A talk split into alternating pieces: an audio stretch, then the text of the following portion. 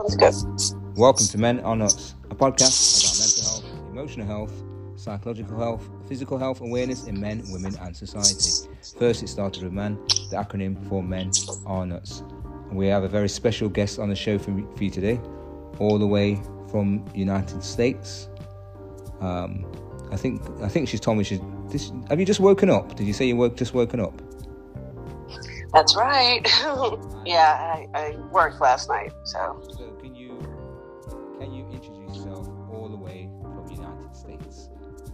Introduce yourself. Sure.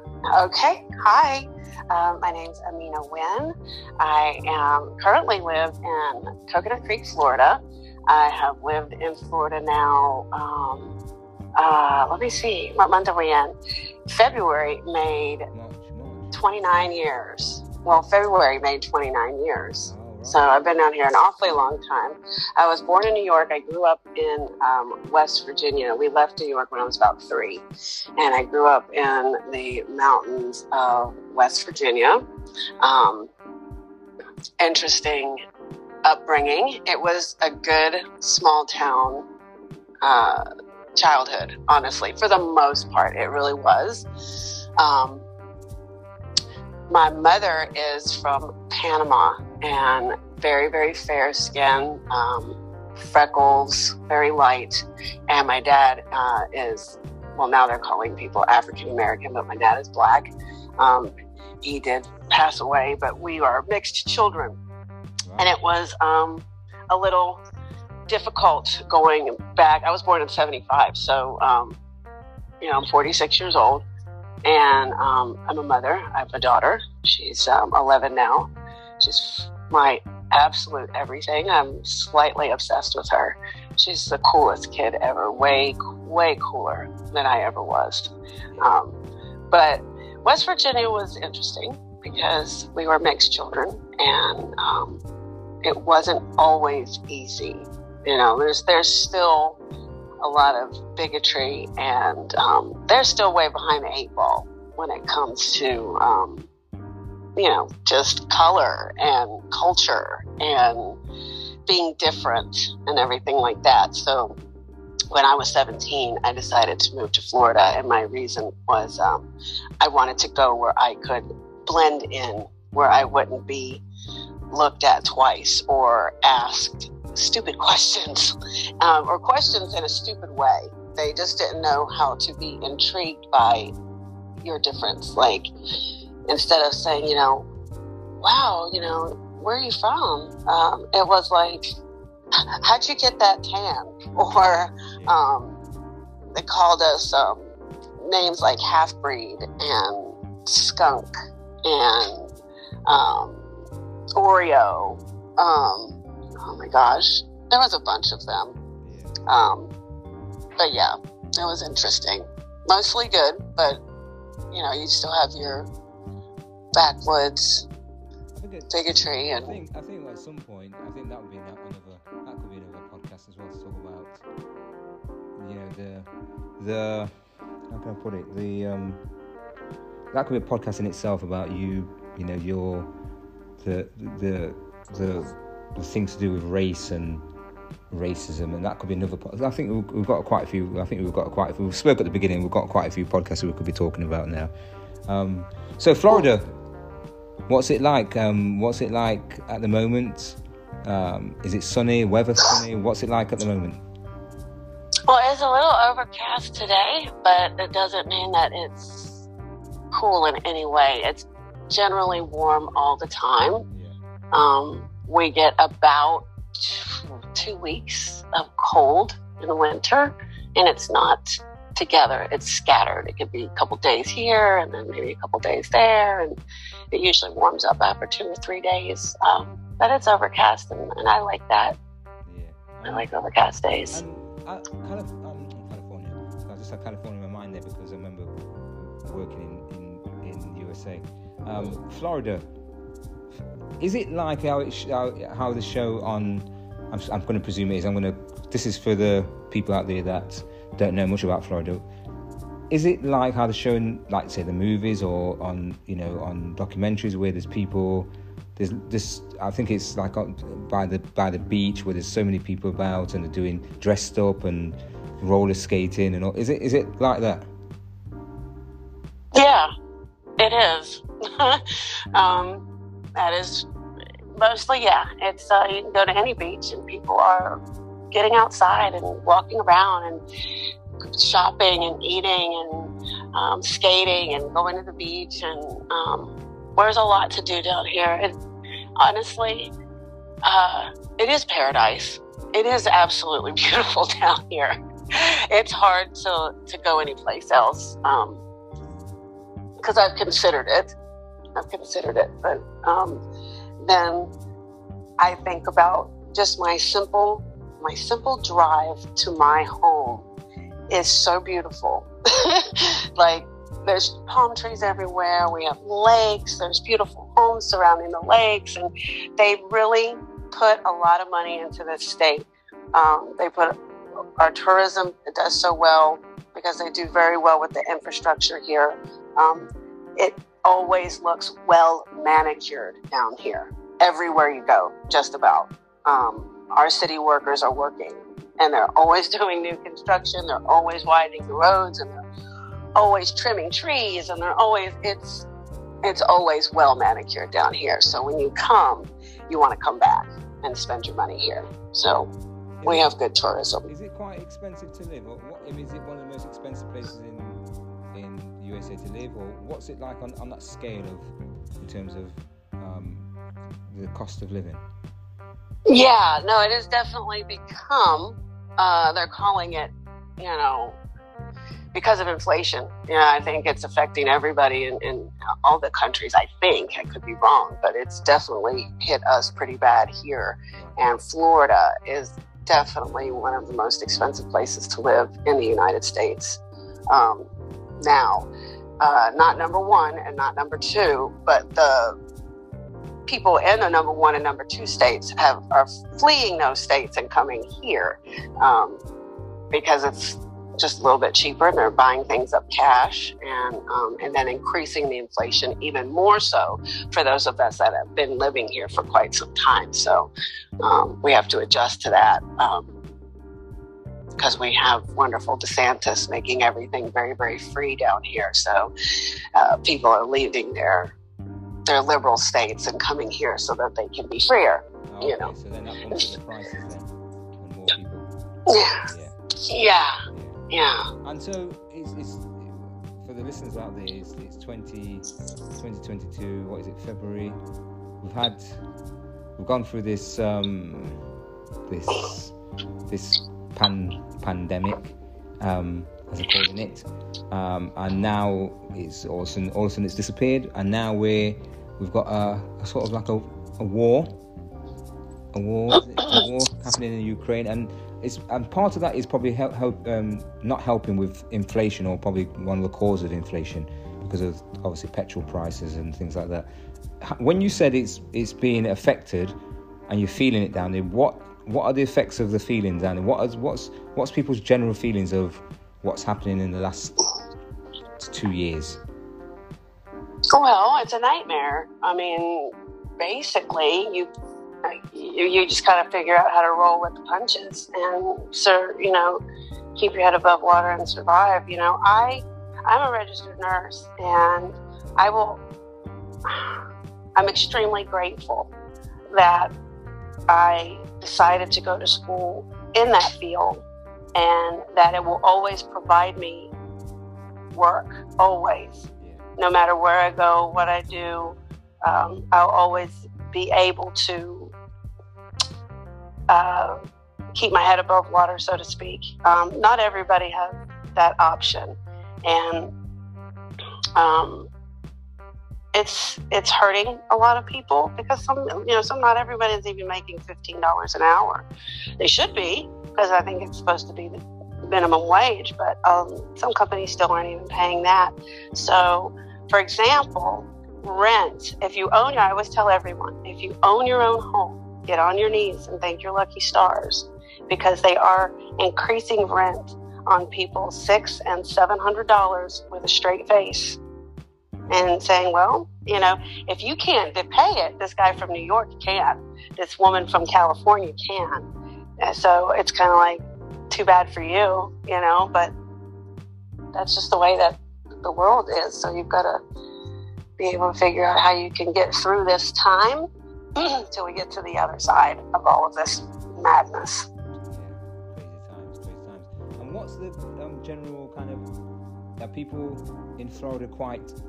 I know you said get out and get out into the weather. Are they quite optimistic and kind of? Is it a kind of a fun-loving place? Is it just for the listeners out there? What kind of place is it? What's what's the feeling? You know, you say you enjoy living there, but what are the people like? I mean, you know, is is is it quite a you know, is it quite? I'm it's quite smallish in comparison to most cities. Florida. Uh, it is. Um, Florida is. When I moved here, like I came from a small town, so I thought that I'm moving to the big city. I'm moving to the metropolis. Yeah. I am not going to run into the same person twice. Like. Yeah. I kind of felt like I wanted to disappear when I moved down here in a way. I, I just that was just kind of how I felt. And um, when I realized after time that I was starting to see the same people at the grocery store, and I was starting to, it felt like a small town kind of feel. Like, so I, I kind of bounced around a lot. I went from living in Coral Springs to Fort Lauderdale to Lauderhill to Boca to, and I've lived in all kinds of different cities down here. But Florida is a bunch of small towns all just smashed together, and highly populated small towns, really. Um, Coconut Creek is, is, is, small and it borders um, Boca and Deerfield Beach and Pompano. So it doesn't really take long to get to these other little cities, you know. Um, but, excuse me, for the most part, it's a melting pot. So you have a whole bunch of different types of people down here. So you get a mixture of what you encounter. And um, I remember when I first moved here, people, because I was from West Virginia and the country and, you know, kind of naive, kind of um, place, people used to tell me, be careful. This is a very transient state. I didn't even know what transient meant when I moved down here. I was 17. I was like, uh, okay. Um, but basically, people come and go. They will, uh, you know, take what they can get from you, and then they would just, you know, disappear. Um, so, but um, I have made some really good friendships down here really great blended family that we have going on down here. Um, and it really just kind of feels like home, honestly. so yeah. So you feel you feel quite settled then now after you know, uh, let's say bouncing around and moving around, or do you think there's a there's more there's a bigger there's a big a different world out there, or is it is this kind of it for you to be settled? I am torn, to be honest with you. COVID has made me um, think of other things, you know, and um, in order to really live comfortably down here now with the way things are with the inflation and everything like that, and I don't own a home, in order to live comfortably, you know, in a nice home, in a nice neighborhood, in nice surroundings, um, I honestly need about a half a million dollars. And I, I don't have a half a million dollars. so um, I part of me would really love, like part of me would really love to have um, a house with big land, like land, like a big backyard, massive. I want a garden. I want to grow my own food. I want to grow flowers. I want to get up in the morning and like go outside my backyard and, and pick my food. You know, I want to store stuff. I want to learn how to jar food and make sauces and things like that. Like yeah, simpler life, you know? Um, so part of me would love to be back in a country like setting with, you know, a house with an upstairs and downstairs. I'd like stairs. Like I have a whole vision of what part of me would really, really like to have too. And then there's part of me that's really connected to being here. And it's hard to tear myself away from the beauty. It's really gorgeous here. Yeah, yeah, I know. That's yeah. They, they say home is where the heart is, but then sometimes, you, sometimes your heart might not be in a certain place, or it might be in a certain place for one reason, and then it's funny is it, how we can how we can live in one place and then think, oh, I wish I could have this, this, and this, and then, but even though the place that we're living in is is is a is a nice place and it's only, you know, maybe 15 minutes or 10 minutes drive to the workplace or whatever, and everything's convenient, the shops, but then we're always looking, you know, maybe I'd like to live in this life, like you said, picking vegetables and a big garden so you can plant things and can go out there. You don't have that. I, my mum, my mum was just my mum's just gone to Jamaica, and she, I rang her today. It was her birthday yesterday, and she said to me, um, she just um, she packed, picked some of this thing called ackee, and she picked, she just went out on the tree and she just picked the ackee off the tree and gave it to her sister to to cook. And you just think, I love that. Do you know what I mean? You know, mangoes falling off the tree or whatever. Friend sent a picture from Jamaica, and there's all mangoes squashed, all falling on, like, falling off the on the tree onto the floor, all squashed and everything, loads of them. You know, and I said, why, yeah, why nobody, I love that. Why is nobody eating them? Because it's not because they're so used to it there that they don't get to. Do you understand what I mean? They get it's it's almost like yeah. It's almost like such an abundance. They're just so used to it. Yeah, they're so used having a garden with things where you can plant food, plant, you know, you and you can and you actually go out there and plant yourself. Go out there and plant the stuff yourself and watch it grow. Um, There's nothing like that. Like growing your own, picking it yourself, and then making your own food from it. it is like really, really cool. Yeah, yeah. You know, and, and you know exactly where you got it from, and you know the condition of it, and nobody else touched it, and there's not all of these harmful pesticides and and crap all over the food and it's fresh and it's full of nutrients because you freshly picked it and um, the guys were just the groundskeepers were just doing um, our area here the other day, and the palm trees I noticed were so full of coconuts. I mean, all of them, full, full, full. So it was like two days later they came to trim the trees and take the coconuts down because they're going to fall and hurt somebody's car or hurt a person or something like that. So, um, but there was coconuts everywhere. And I told my daughter, I said, get out and go ask them if we can have a few of those coconuts. So we ended up getting like six of them because I'm going to, um, I, you know, I like to juice. So I'm going to combine the coconut water, the fresh coconut water, with some of my juices and like do a half and half, and then that will that it's really good.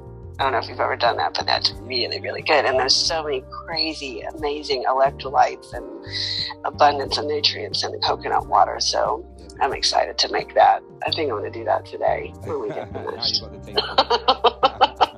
now you've got the taste for it.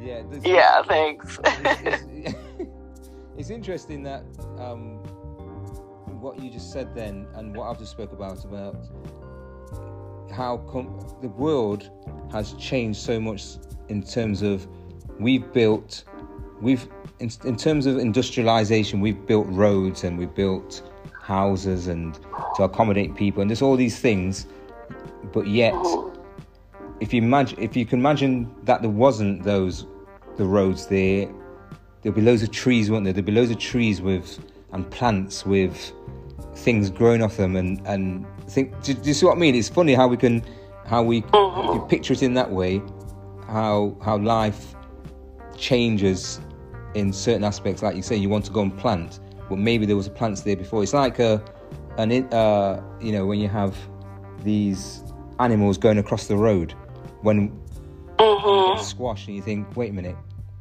that was their natural. For them to walk across the road, that must have been their natural habitat years ago. But we've come. That was their natural trail. Yes, yeah. We've come and laid concrete there for our own, for transport and all that. So it's interesting. So it's it's it's interesting that you said there that you, you want to go out and plant and, and make your own food and just and, it, and I think there's a lot yeah. of, lot of reward in that and it's also quite therapeutic in a sense. Yes, and there's a it's a it's it's a booming kind of idea and thing. A lot of people want to grow their own food now. Um, there, I see a lot of people getting into it. Um, just from my little, little narrow view of you know just social media and what I have to to see um, what people are doing. Um, a lot of people want to grow their own food because of just we have so much technology now so we have so much information so we're able to find out so much about what's actually going on with our food with the industry what they are telling us that are true and not true about our food about how it's cultivated about the chemicals that they're putting on it about all the trees that they had to knock down to you know um, breed all of these animals into existence so that we can feed them and, and all of these things. And it's a lot of people don't want to be a part of it and that's you know kind of and they want to eat healthier because they know that um, that's just a healthier way and there's a better way. So if you can grow some of it and you can have some control over your food um, we really should. We should have more control over what we're putting into our bodies and where it comes from and everything like that. So yeah, no, yeah. I remember on social media five years ago I remember seeing this where people live now, people living on top of each other, so they're living in apartments or flats or what, you know, like, like anywhere around the world, living in apartments or flats and stuff like that. And there was, I can't remember where it was, but basically, they were, they were making gardens on those buildings where they're making gardens on, on top of the. Yes, urban gardens. I saw it. Urban urban gardens like uh, New York, Brooklyn, places like that. That's kind of a trendy.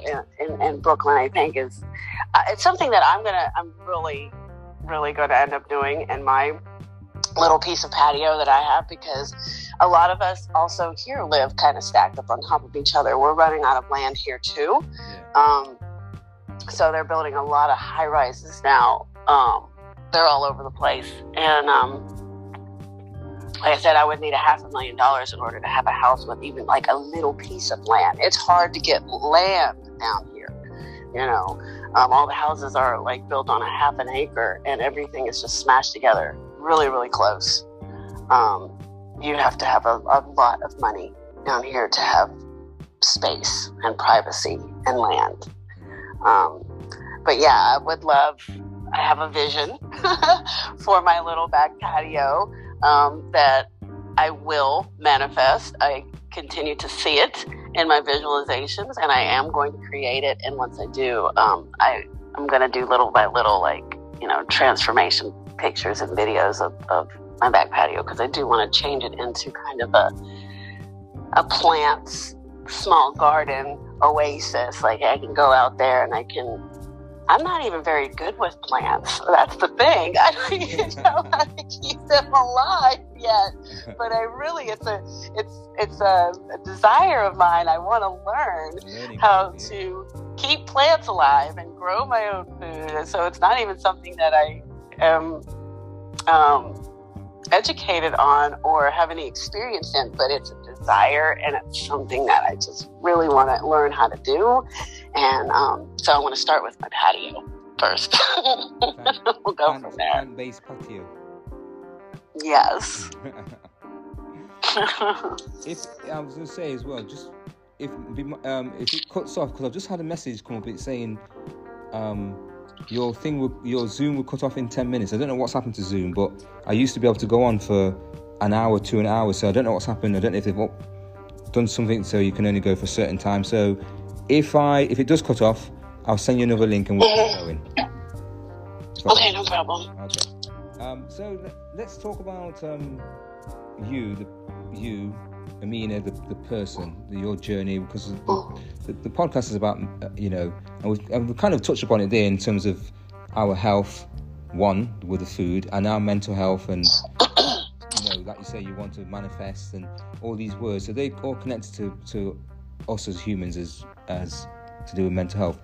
Let's talk about your journey and and you know through life and like you say growing up and as a child and some of the things that you've been through and had to you know overcome um, we can you know we can mention but maybe mention the, the, the racism part but we can maybe touch upon that in another in another episode.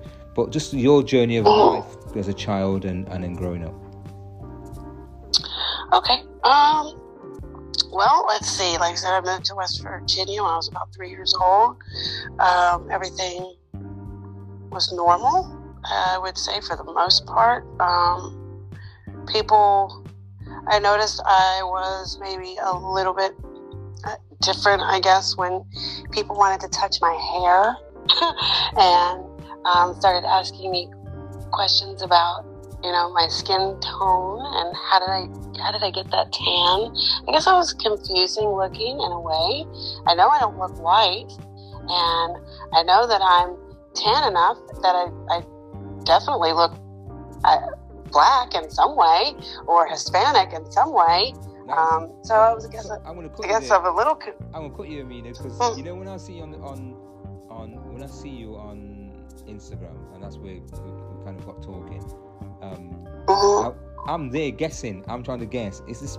Is I'm trying to think. No, she's not. She's not. She's not white because your, your skin complexion and Mhm. hair, and I'm and I'm, and I'm thinking that she must be mixed, but what mix and things like that. So Yeah. it's interesting that you you and if anybody's you know anybody who's going to listen to this, if you want to, you know, you can always.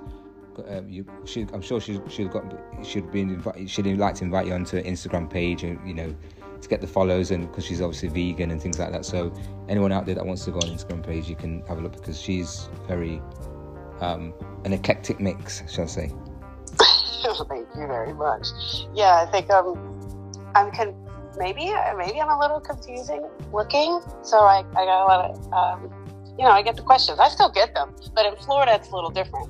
It- It's intriguing. They are excited to find out where you're from and and why you look the way that you look, and as opposed to the way that I was asked in West Virginia, which was kind of um, degrading and I was kind of looked down on because I was my, my I was a mixed breed is what they would call it. Um, and then me and my brother and my sister went to um, Catholic school, so uh, we went to private school, and then we were also.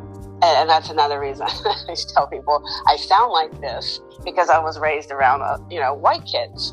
It, it's not that I'm trying to sound like anything or anyone, you know.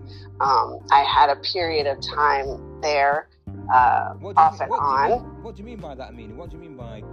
Is there backstory? Um, is there backstory that people are, are people being? Yeah, I used to be like- told, "Wh- "Why are you why why are you trying to be white? Why do you sound like that?" Where- where You're you trying you to be white. from? Did you get that from when you was Black. in West Virginia? Virginia?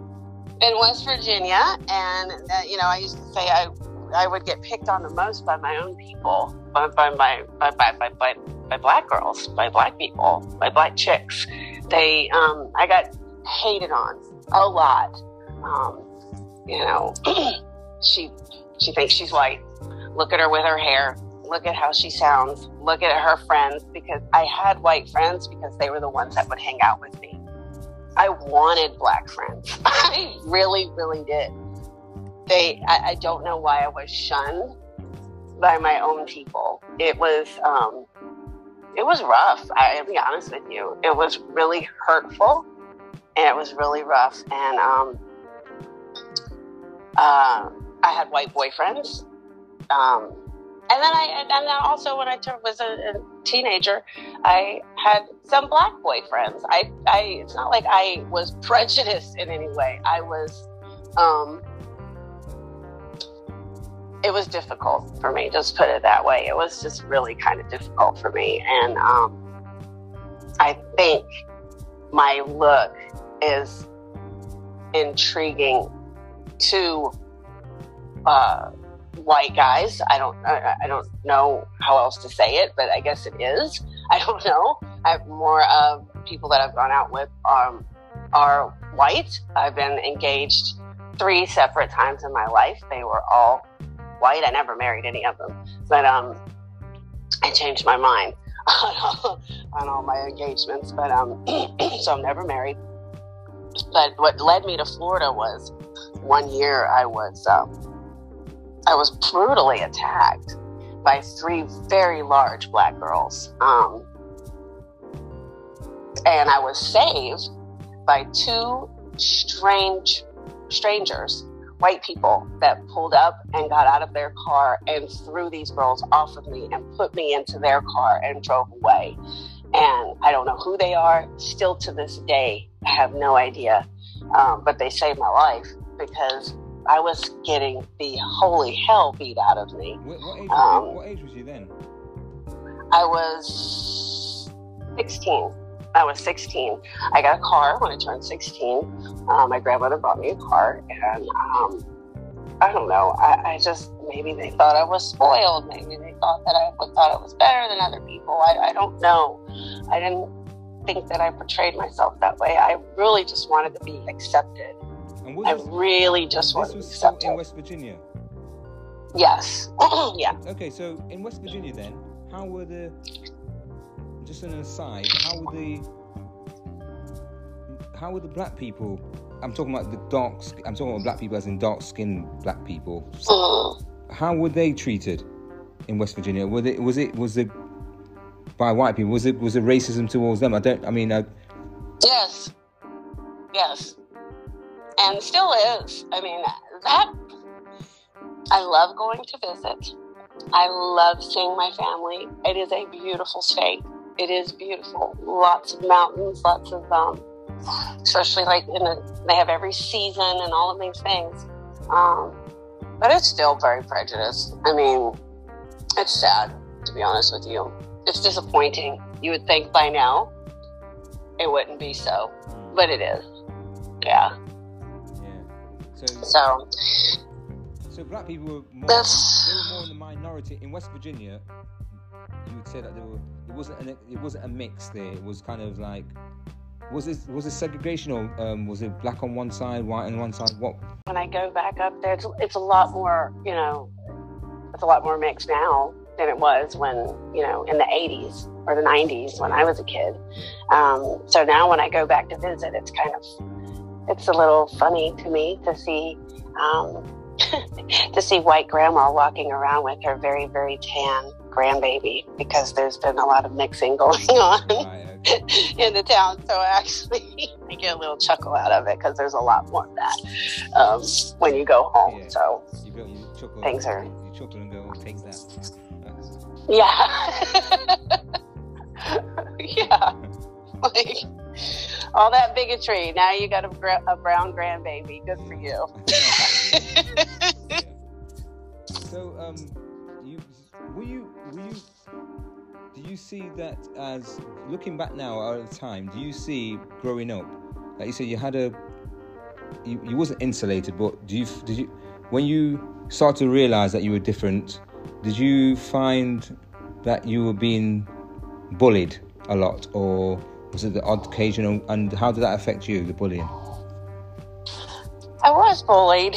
Yeah, I was quite a bit. Um, off and on. It wasn't continuous, thank God. Yeah. Um, but it was enough that I have enough memories. Yeah. That- It's interesting how your brain can capture a memory and make it so new and, and fresh and like it just happened. And some of your memories are very hard to retrieve and and some are, are not. and some of those are not they're not hard to retrieve at all. Yeah. They're, they're still quite fresh. And, and was the bullying, did the bullying affect your relationship? I'm presuming it would affect, affect you, you affect your relationship with people or or people around you, your mum how did it affect your the dynamics of you growing up? And were you were you quite insular? Did you, did you lose confidence? Um, yeah. Um, it it made me question like myself, and it made me um, my self esteem was not as it should have been, um, and I um.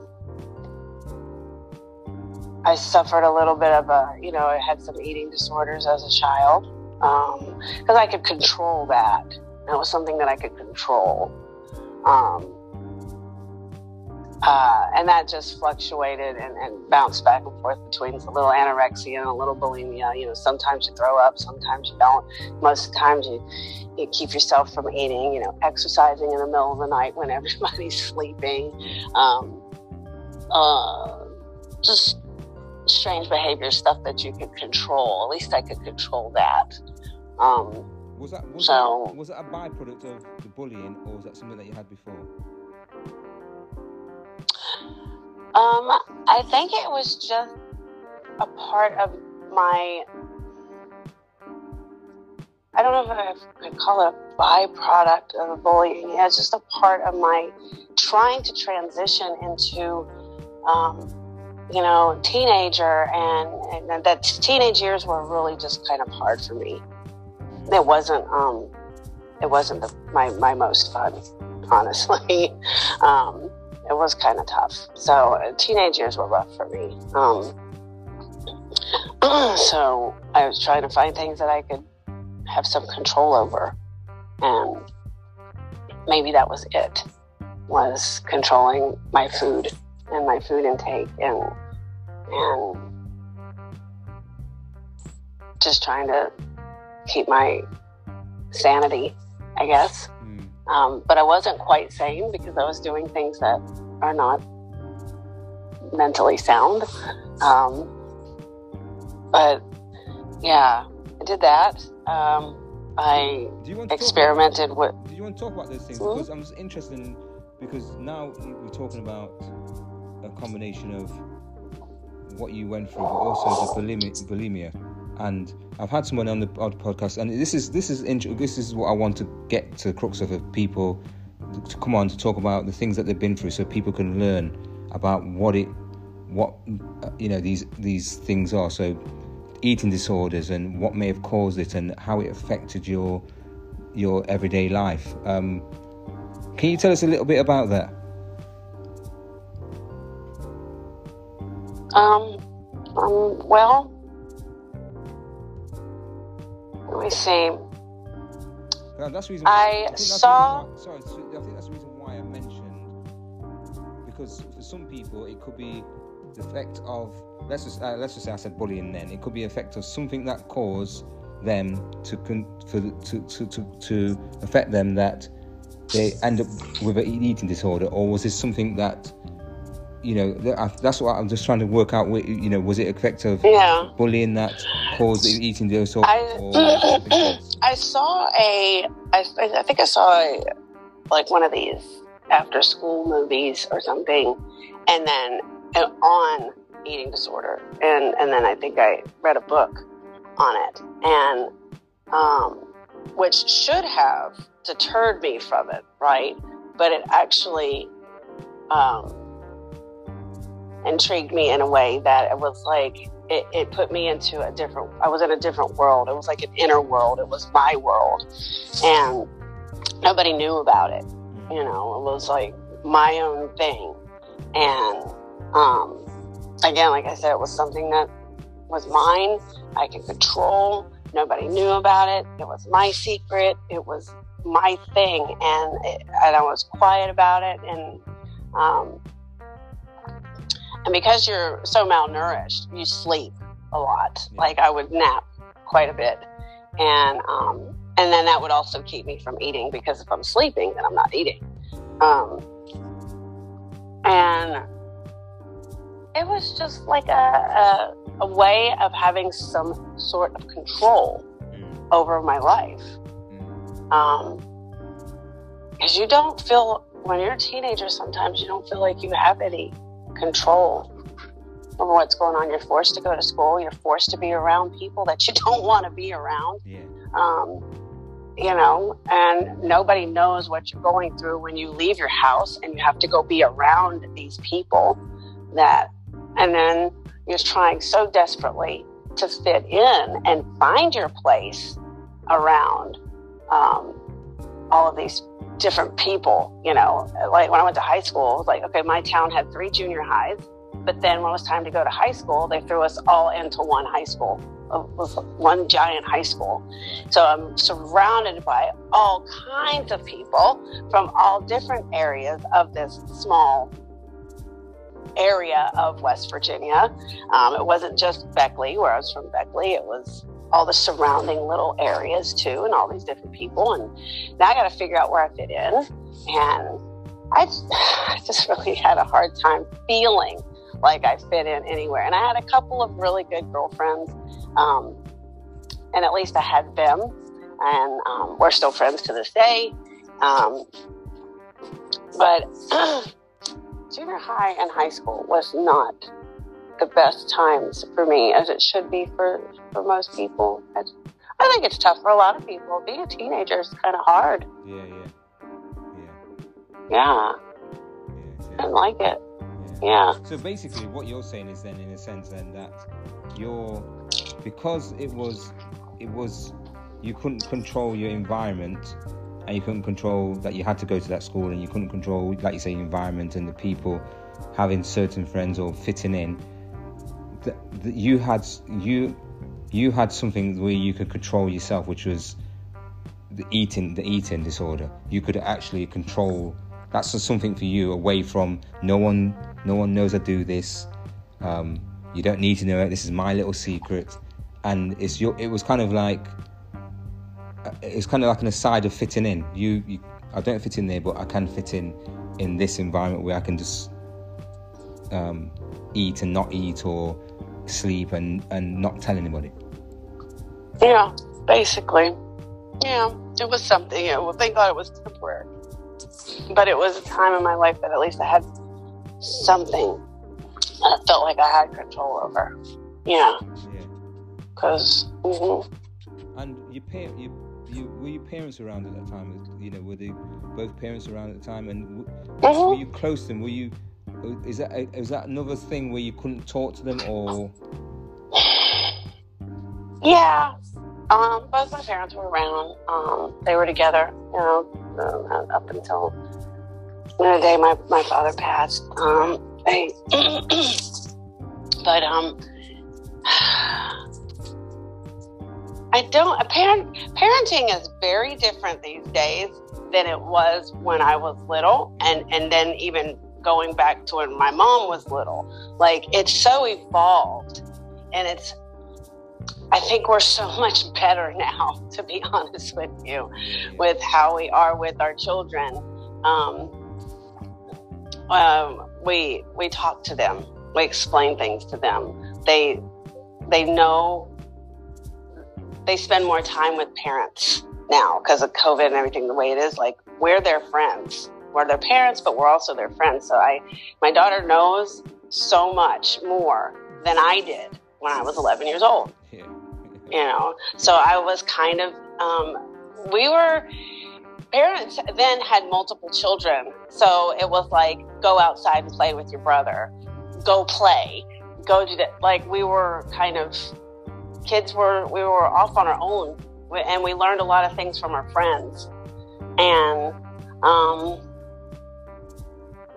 things things are different now you know um, my daughter knows a lot more than I ever did when I was 11 years old.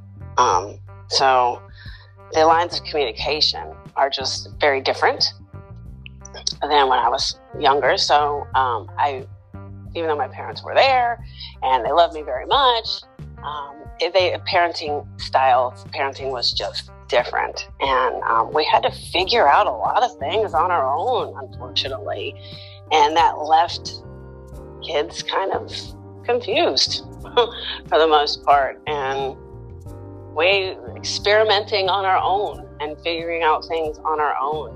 Um, which i do not encourage. I don't think it's healthy. I think you should always be the parent should be the first one to tell their child stuff. They should not be learning it from their friends. Trust me Yeah, yeah that's right. Because I, I, know what happens with teenagers. Obviously, I was one, one myself. Is that you, you you can turn to things like drugs and cigarette, you know, first cigarettes and drugs and and that's now you're just touching on another topic because you know that's basically what happened to me as well you know it evolved from having some control over my food and everything like that to yeah, I started smoking at a young age. I smoked for a very long time. Yeah. I did. I smoked cigarettes for a long time. Um, I don't smoke anymore, thank God. And I actually think back on it and go, I don't even know how I used to smoke. Like, it's so gross. It smells so bad. And It's just so dis- I don't even know how I did it for so long, but it's very addictive. And I, I, I mean, I understand it, but it's just gross. But um, yeah, I evolved into trying my first cigarette and smoking cigarettes and um, um, trying drugs, doing drugs, drinking alcohol. Like I was trying to find my way, Yeah, trying to trying to find my happy. Yeah, trying to fit in, trying to fit in, and like you say, and you, you, and all this would be done behind, you know, in a sense, behind your parents' back. Your parents wouldn't know unless they found out later on or whatever, um, because maybe because they didn't have time to to. To be, they didn't know, have time because they have multiple kids, or didn't have time to connect with you. Or, I don't mean connecting that way, but like you said, they sent you out, and you had to find your own way. It was just different. I think there was a lot of assumption. I think they just assume everything is okay. I just assumed everything was fine until something wasn't fine. That's kind of how it worked then, you know. Yeah. Everything is fine until the school calls. Everything is fine until your child gets into a fight. Like they don't they didn't really know what was going on until something bad happened. And then they say, "Well, what's going on?" Well, you know, Yeah. let's talk, let's chat. But When, It wasn't your, like when that. First time or whenever it was that you, um, where your parents, when when your parents found out, or like you say, you know, you know what was what was happening in your life then? oh, I was an adult. I mean, I was living here. I So- moved here when I was So there was, 17. no situa- so there was no situations where anything to do with school or any problems in that situation then. No, I mean, like, did I get caught at school because I was drunk or high or something like that? No. No, no, no, no, no. It wasn't like that. Um, no, but uh, because, you know, it, it's so important to talk to your children. It is so important to know where their heads are at so that you can guide them and you can encourage them to stay on or help them choose a right path. Yeah. For instance, I grew up very athletic. In the midst of all of this, I was still very athletic. I was on the swim team from the time we moved to West Virginia. Um, my mom was the aquatics director at the YMCA. I grew up in the YMCA. Um, me and my brother and my sister, I we were there every single day after school. Like that is like kind of all we knew. I, all I knew was swimming. I learned how to swim and at the Y. I was immediately put on the swim team and I swam. I swam all the time. Like that was kind of it. And then um, as we got older, uh, we tried other things. You know, we were very athletic. We all played soccer. Um, I even tried volleyball. I did softball for a season. I took dance for a little while. Like I just wanted to kind of do a little bit of everything. Yeah. I enjoyed being athletic and I enjoyed um, team. I enjoyed competition.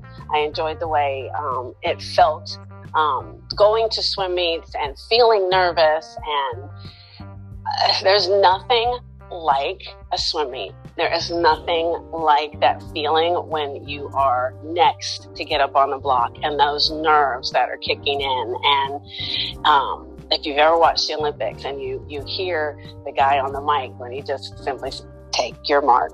And it, it's just so, it's beautiful. it's like a symphony. I love the sport of swimming and, um, and, um, if I, I feel like, and I'm not blaming anybody because, um, your parents do the best that they can with what they know. That's it. And I've had to come to that realization so that I could stop being angry. because I did go through a period of time where I was, I was, um,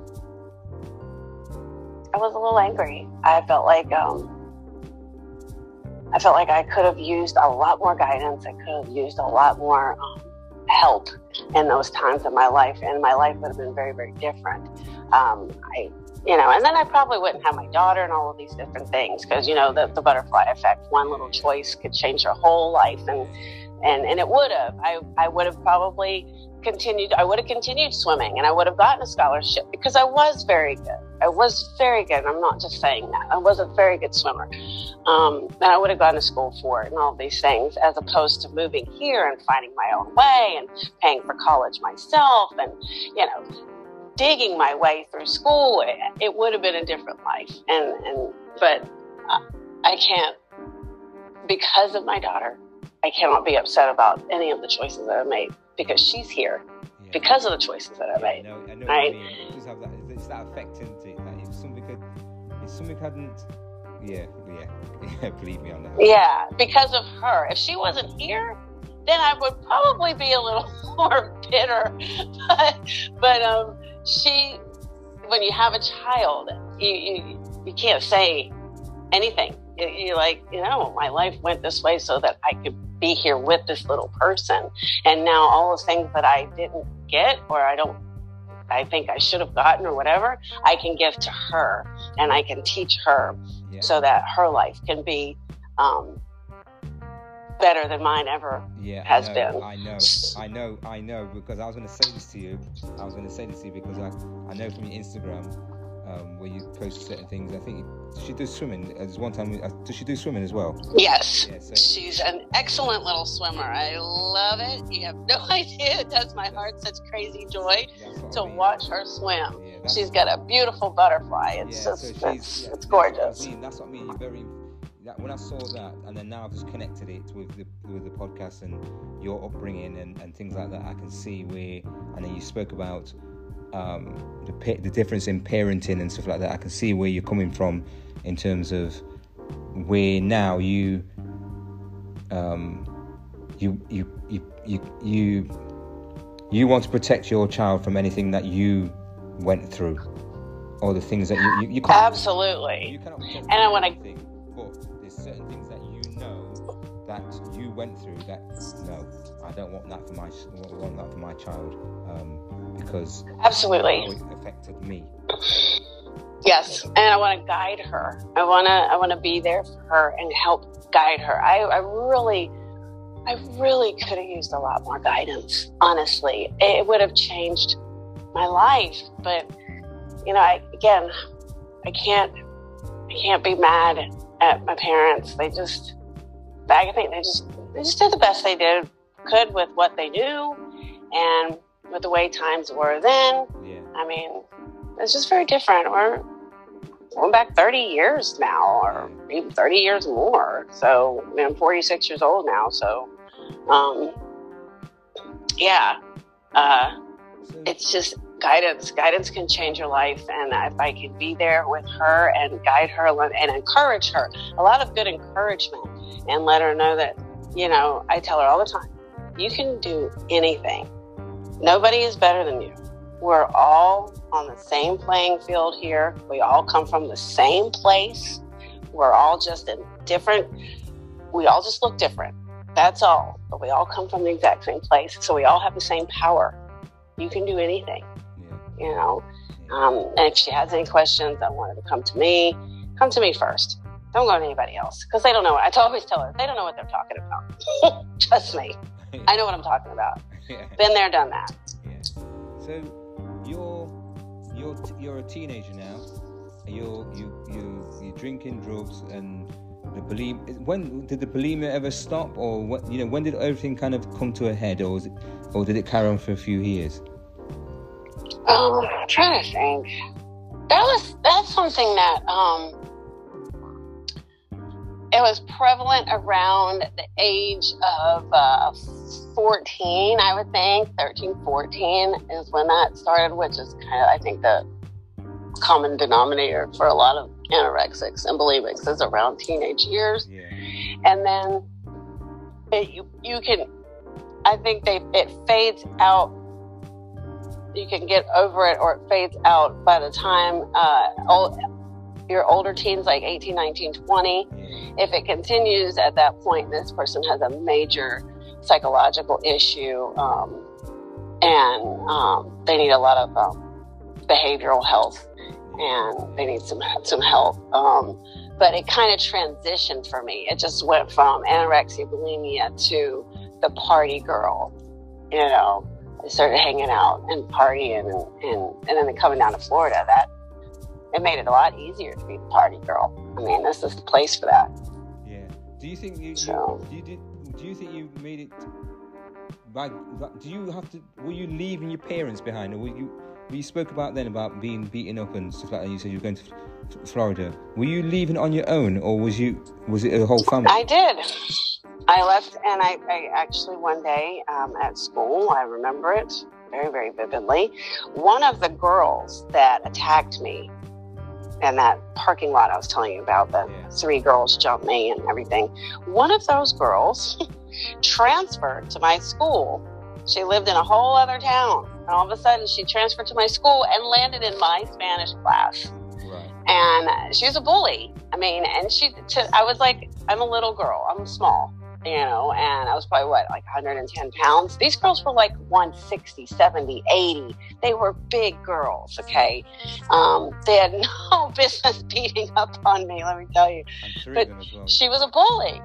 Yeah, she was a bully, and she was in my class, and she finally she said something to me one day, and I somehow I had the nerve, and I I, I I said something back to her. I can't remember what it was, and I grabbed my books and I left, and I went downstairs and I called my mom. We had payphones then, and I called my mom from the payphone, and I said, "Remember payphones?" I said, I'm I'm leaving. I said, and I need you to call grandma. I said, because I want to move to Florida. I'm not coming back here tomorrow or the next day or the next day. This is it. yeah And I got in my car and I left the school. I didn't, where are you going, Miss Wynn? I'm leaving. I'm not coming back. And um, I got in my car and I went home. And my mom called my grandma and that was it. I came and I, I got my start living with my grandmother. so Yeah. So you, I'm trying to I'm trying to dissect this because so your mom was happy for you to to, to go.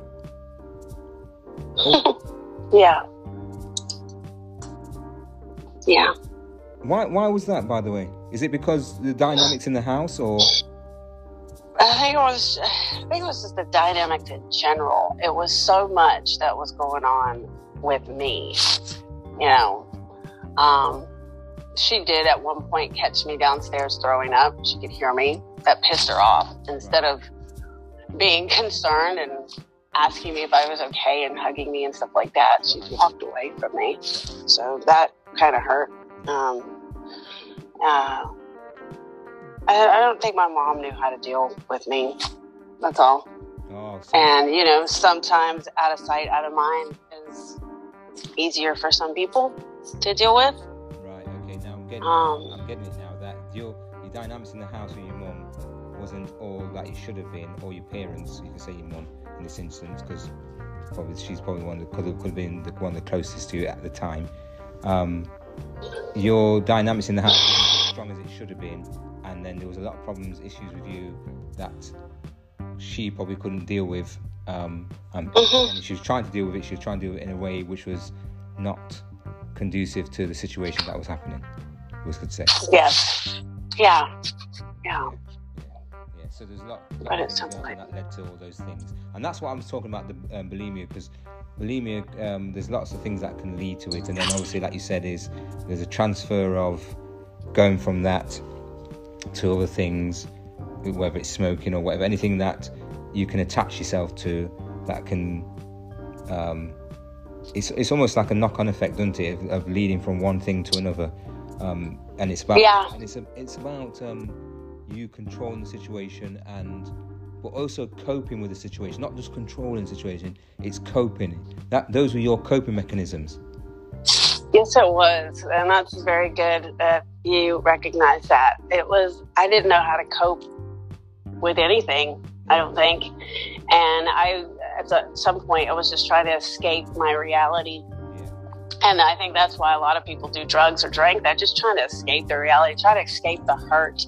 They don't know how to, they don't know how to deal with whatever is hurting them or something deep down inside that is hurting them.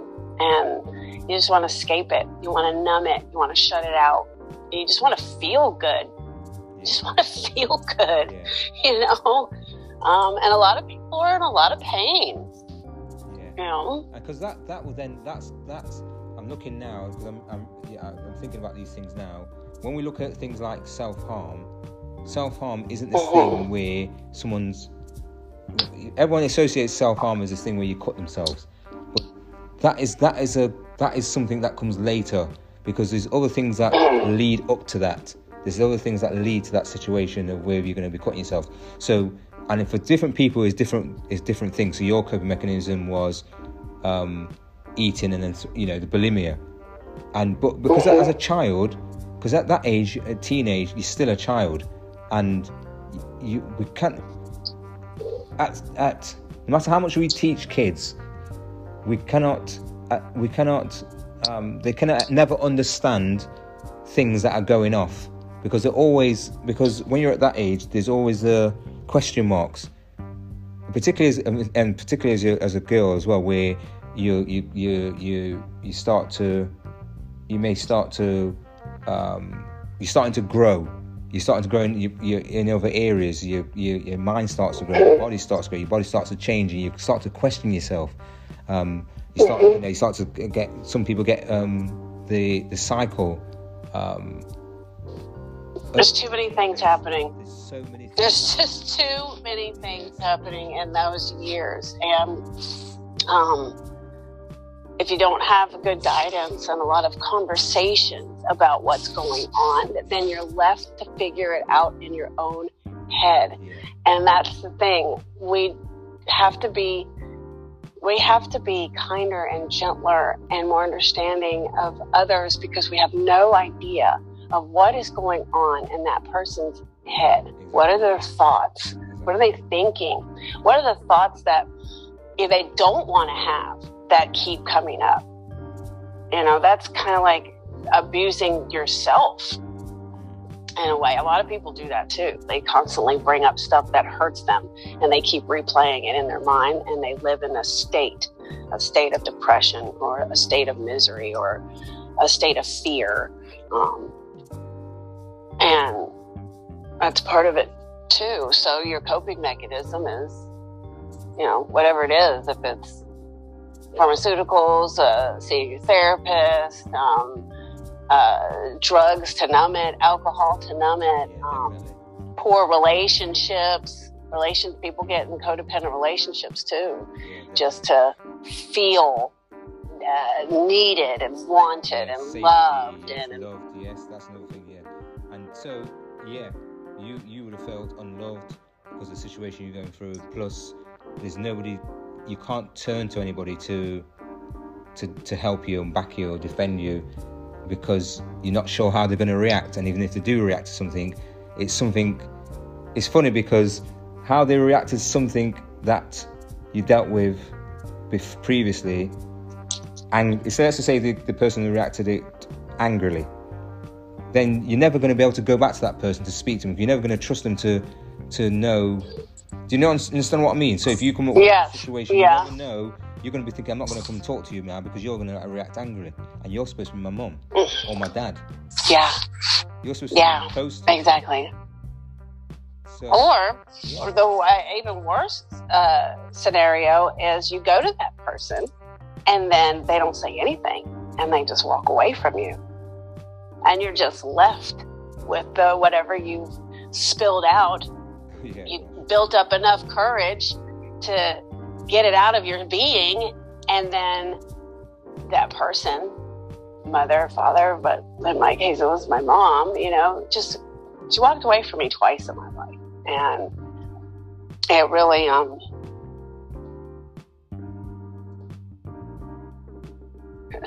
didn't help. yeah yeah and, it, and Didn't help. Yeah, and then th- th- that's what, and you lose you, you lose, and this is this this is this conundrum where you have somebody who's who's like a parent who's giving their all they they put put on this planet and you look up to them. I I always I always have this thing where I'm laughing now because I always have this thing where um, and I ask, ask people this is that when you have a when you when your parents and you when you're growing up, you see them as um, as mortal or immortal, and until they get sick, until they get sick, you realize, oh my god, oh my gosh, I didn't realize that you got sick because maybe they're hidden it or they hidden how they felt or they didn't cry in front of you, and Mm-hmm. and that's that thing about that's part of communication, isn't it? Communication is not just the talking; it's it's them showing a vulnerability to you. Yes, and and that's one of the reasons why I am so trans, very transparent with my daughter. That's why I um, I will apologize to her if if she needs to, if that's the right thing to do, and I was wrong, and she needs to hear it, and then I'll explain to her, you know, why. You know, I'm learning too. I'm I don't know everything, uh, and I tell her, Skyla, a lot of adults are just kind of big kids. We don't get to be kids long enough. That's part of the problem. you don't get to be a kid long enough, and you're kind of thrown into this adult world pretty quickly. And you're expected to know, you're expected to know things that maybe somebody didn't even teach you. You know, Yeah. I, Yeah. Kate, I was 17 down here. I had to learn adult things on my own. Honestly, I've learned how to be an adult on my own. Um, there's a lot of things that I just wasn't told, you know. Um, so I explained to her that nobody knows everything. We're all here still learning. You know, I will make mistakes too. And, and sometimes I'll say things that I probably shouldn't say, I shouldn't have said, but I will always apologize to you because I'm not perfect, you know? And I, I give her that because um, parents, I remember being back then when I was younger, parents would be wrong, but they wouldn't apologize. They would just say stuff like, because I said so. I hated that. I hated that so much because I said so, but tell me why. Why did you say I want to know why. Can you teach me why instead of just telling me because I said so, now go to your room? Like, those were the kinds of answers that you got in my when I was a kid. And it just it's not good enough. Damn it, it's not good enough because it leaves so many holes for that person to figure out things on their own, which means they make a lot of mistakes and they can make some really damaging life mistakes because they didn't get the guidance that they needed when they were younger. Yeah. Sure. Yeah. And um, yeah, just to let you know, we've been. It's, I think it's an hour and eight minutes. If you if you if you want to do another one another day, it's up to you, or you want to keep going for another 15, 10 minutes, it's up to you. Well, we can keep going. I think we're we're doing pretty. If you want to, if you, No, it's no, up to I'm- you. If I'm- you're I'm ready happy- to, you I'm know. I'm, I'm, I'm enjoying the conversation, so yes. Um, okay. yeah, because it's just it's it's it's learning about um, that what we do as what we do as adults can have an uh, kind of an effect on our children. And some and sometimes it takes us long it takes us a long time to to figure out what was going off in our parents' lives to make them the way they were to then bring us up. Because then we have to try and make those changes don't we? So sometimes you might have to go back to them and ask them you know yeah years later why would why did this happen why were you like this and sometimes we don't get answers still don't get answers but I didn't get answers. I did that. Uh, I think people start to have a a life. Right? I call it a life review. Um, once you cross over 40, something happens um, in your mind. I don't know. At least it happened to me it's and uh, a, a couple, of, a few called- other people that I've it's called maturity Yeah. yeah and some people that I've spoken to, when you cross over 40, you have like a life review and you just kind of review your life, especially if you have children, yeah because you're viewing how you're raising yours and you're remembering how you were raised and you remember some of the things like, and it made me do a life review. And I had times where, you know, me and my brother are very close, and um, we're separated by like a year and a, few months. And I mean, we shared a room until I was like 12. And um, he lives about 30 minutes away, and we talk probably every single day. Um, and we could be on the phone for an hour to two hours, and it feels like nothing. This is all the time. Um, but um, I remember. Oh Jesus Christ! I just lost my train of thought. I'm so sorry. No, no worries, no worries. You're talking about your brother and, and I'm so sorry. Um, what were we talking about? I just completely lost. I went blank. You talk about your brother and, and, and how you how you both grew up and, and things like that, and you're growing up, and then you, you would speak. Oh, the life review, the, life review. Okay, so I was telling, I called him, and I was telling him about some of the things that I felt could have been better, that should have been better, and, and I had to come to the conclusion that, like I said before, they just they did the best that they could. They did the best with what they knew. Yeah. My, my, you know, I got to remember how my mom was raised, yeah. um, which was even more hardcore. Like back then, they used to get spanked by the neighbors. You know what I mean? Yeah, and then they would go home, and then they would get spanked again by their parent because they were embarrassed that the neighbor. I mean, how in the world was a, another person allowed to hit your child and then you hit your child on top of that. Yeah. Like to me, it was that's just so barbaric. I cannot, for the life of me, understand how any grown up, any big person can hit a small person. Ever. Yeah. Like ever. I don't care what my daughter does. I'm not hitting her. Jesus Christ. And I don't have to. See? That's the thing. We have such a relationship a, a communication, a, a, back and forth. Um, and I don't have to hit her. Like we talk. She can come to me. I, I, I tell her what she needs to know next about this reality, about what I always tell her. I said, before I leave this planet, you will be awake. I am waking you up before I leave because you need to know what's really going on here.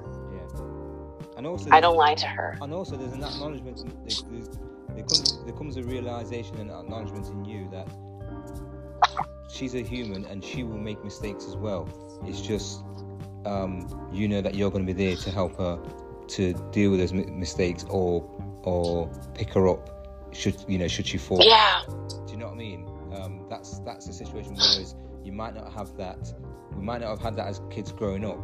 Um, we might not have had somebody to pick us up when when we um, when we in certain situations when we fell and, and we made mistakes or we went out there and and and did certain things you know in our lives so it's it's it's, it's like it's almost like break, breaking a generational not, I don't it is it a, a gener- it is like a like a generational curse like welfare is a generational curse um, uh, abuse is a generational curse uh, alcoholism yeah. is a generational curse and those things are passed down um, and definitely breaking that. I, I, think we were expected to know things that we were never told. That's another thing that used to drive me crazy. I told them my parents would get upset because we did something, but you didn't teach me what to do or not to do in this scenario. So if I did something that was not right, how could you be upset with me when you didn't yeah. give me the, guidance, the information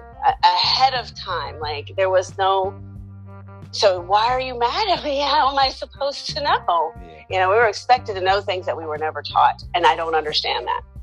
I don't understand that. Um, so, so you went I can never get mad at her for stuff she doesn't know because it's my fault if she doesn't know it. Yeah.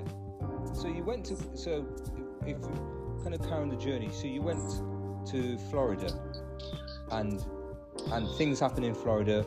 Were the thing you obviously you, you, you mentioned it before, and I, and I was going to say the same thing. Is that you escaped, and do you feel? Did you feel that yeah. there's a weight off your back, or did were you coming across? Were you coming amongst other? Was other things happening in Florida um, to make you feel happy? Like you say, partying and all that sort of stuff, or was it was it better or worse, or how you know? What was the dynamic? You escaping from. I felt- to another thing. I felt yeah, like I did escape, and I felt uh, a lot of times I did, felt free because I'm down here. I mean, I met so many different kinds of people. Like, I never. There's no Haitian people in West Virginia. Like I made my first, first Haitian friend. We're still friends to this day. Um, his name's Manny. He's amazing. Um, and I, I met a lot of different kinds of people, and it was cool to be different. Like everybody was kind of mixed down here, you know. Yeah, yeah. We had all kinds, and then you had people that back. I guess. Like back when Obama was was president, we had people washing up on shore from Cuba. You know, like we have all kinds of stuff going on down here, all kinds of people, all kinds of things. It's a melting pot. And I got to blend in, and it just made me feel a lot more comfortable and a lot more freer. And um, I was still, you know, partying for the escape. yeah. Um, uh, and to, to be to feel to try to feel happy. You know, I'm just trying to find happy somewhere. Yeah. And and what what what did you you know I was asking this what did you want to be when you I mean growing up you, you want you, you you said swimming is that did you want to be a swimmer and and what you know when you went to Florida did did your life change in terms of in terms of getting going to college going to work and and what happened? Yeah, happened uh, I keep talking about encouragement and guidance because if I, I'm telling you, if I had a little, a little more encouragement, a little more guidance, like a little more, I think if uh, there was more emphasis put on my swimming career and more, then I, that's where I would have gone. Um, but things happened. I moved here.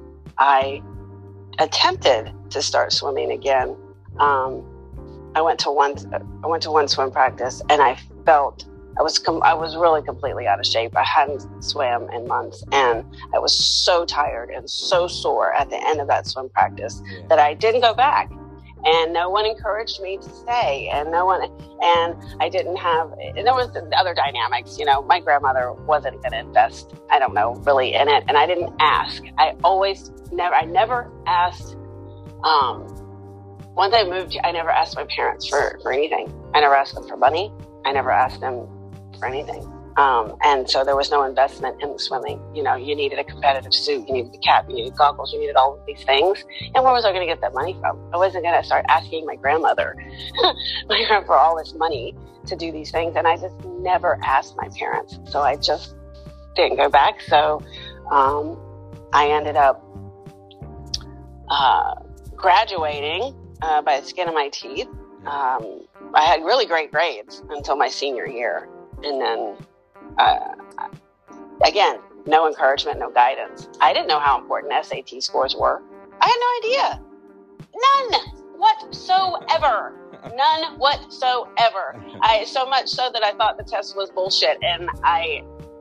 I, I, I- won't even tell you what my scores were. Like, I, it was probably the most embarrassing thing of my life.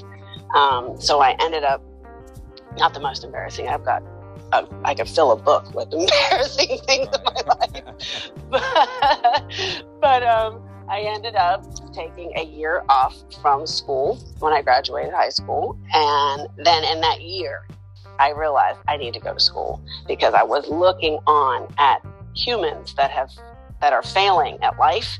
Like at that time, I was 18, so somebody that was 30 was old to me, right? yeah. So I'm seeing someone like 30, 35, and they're living like shit. And I'm like, why are you living like shit? And it's because they made shitty choices. And I was like, okay, listen, I got to go back to school. So um, I put myself into community college and I wanted to be, I said, you know what? Let- Let's go to school to be a teacher. You know, you get your summer. It was. It's all the perks, right? Summers off, holidays, all these things. yeah yeah um, yeah yeah I know it I know. Yeah, it sounds like a good deal, right? it is it is it is a good deal for me I love it um, and I, yeah, let's see, right before it was to get into those those core classes, I did the prereqs, and um, I was teaching. I was learning at preschools and I was teaching at preschools and things like that. And then I was doing, I got my first, uh, like, I, I, guess I would call it a clinical, but I don't know what else to call it, where you go out and you're actually at, a, at an elementary school. And I was shadowing a teacher out there. And I decided, I don't think I have the patience for this. And I don't think I had the patience in conjunction with the pay would make me very bitter right? I'm not getting paid enough to put up with all of this. Yeah, yeah. So I, I changed my mind and um, I went back to school for, I, I said, let me go do some research. And I went into whatever that education room is at the, at the community college. And I said, how do I pull up all your, what do you offer in the medical field? And I said, these are all of our courses. And I sat there and I reviewed every course, what the classes were, uh, how long it'll take me, and then what I'll make. What is my rate of pay when I get out of school? And I kind of went at it in like an educational, scientific way, and I settled on nursing. And um, because there's so many avenues to nursing, um, you want to do pediatrics, you want to do endoscopy, you want to do uh, geriatrics. I mean, you can go anywhere in nursing. You get tired of doing one thing, you go do something else. Um, everything is learnable everything.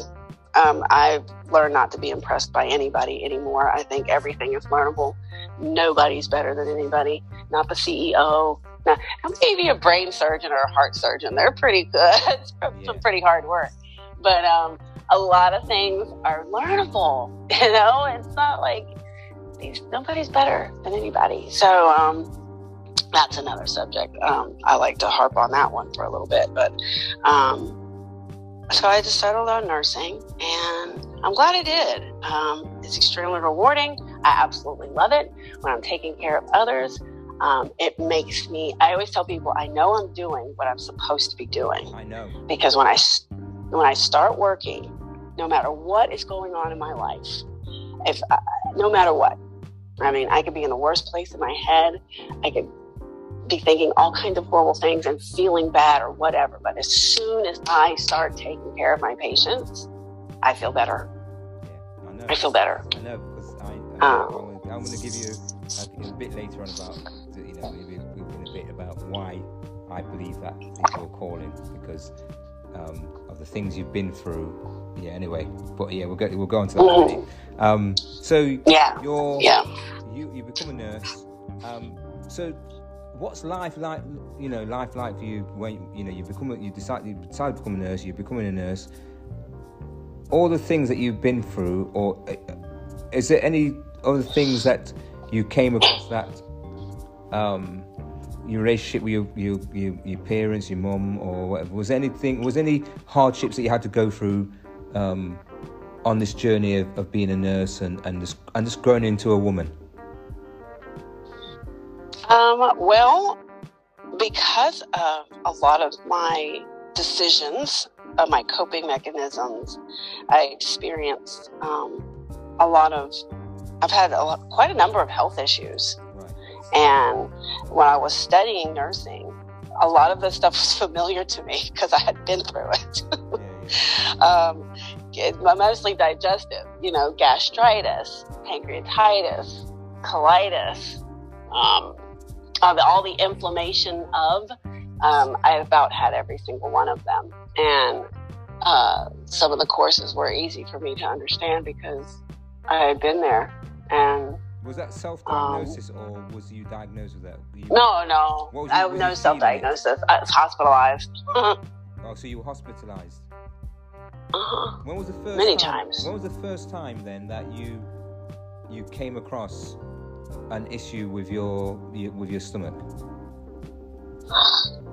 Uh, God, how old was I? I was in my twenties. Yeah. Mm, I would say around, I think around 27. 27 is when I started um, having issues. Um, and like I said, I think the first time was gastritis. And I was hospitalized also for pancreatitis. Pancreatitis is always because you're drinking too much. gastritis could be because of poor diet and you're drinking too much. Right. Okay. So, Like- so for the listeners out there, could you tell them tell them what what were the symptoms of that? What were the, the what was the symptoms of, of any of those causes like gastroenteritis and, and pancreatitis? But what were the symptoms of you being hospitalized so that people can know that if if because there are going to be people out there that are maybe going through similar um, scenarios. Mhm. What were the sort of Pain. pain? A lot of pain. Pain is the number one. A, a lot of pain. So much pain that it actually sends you to the ER. You can't even deal with it at home. You're just uh, doubled over in pain.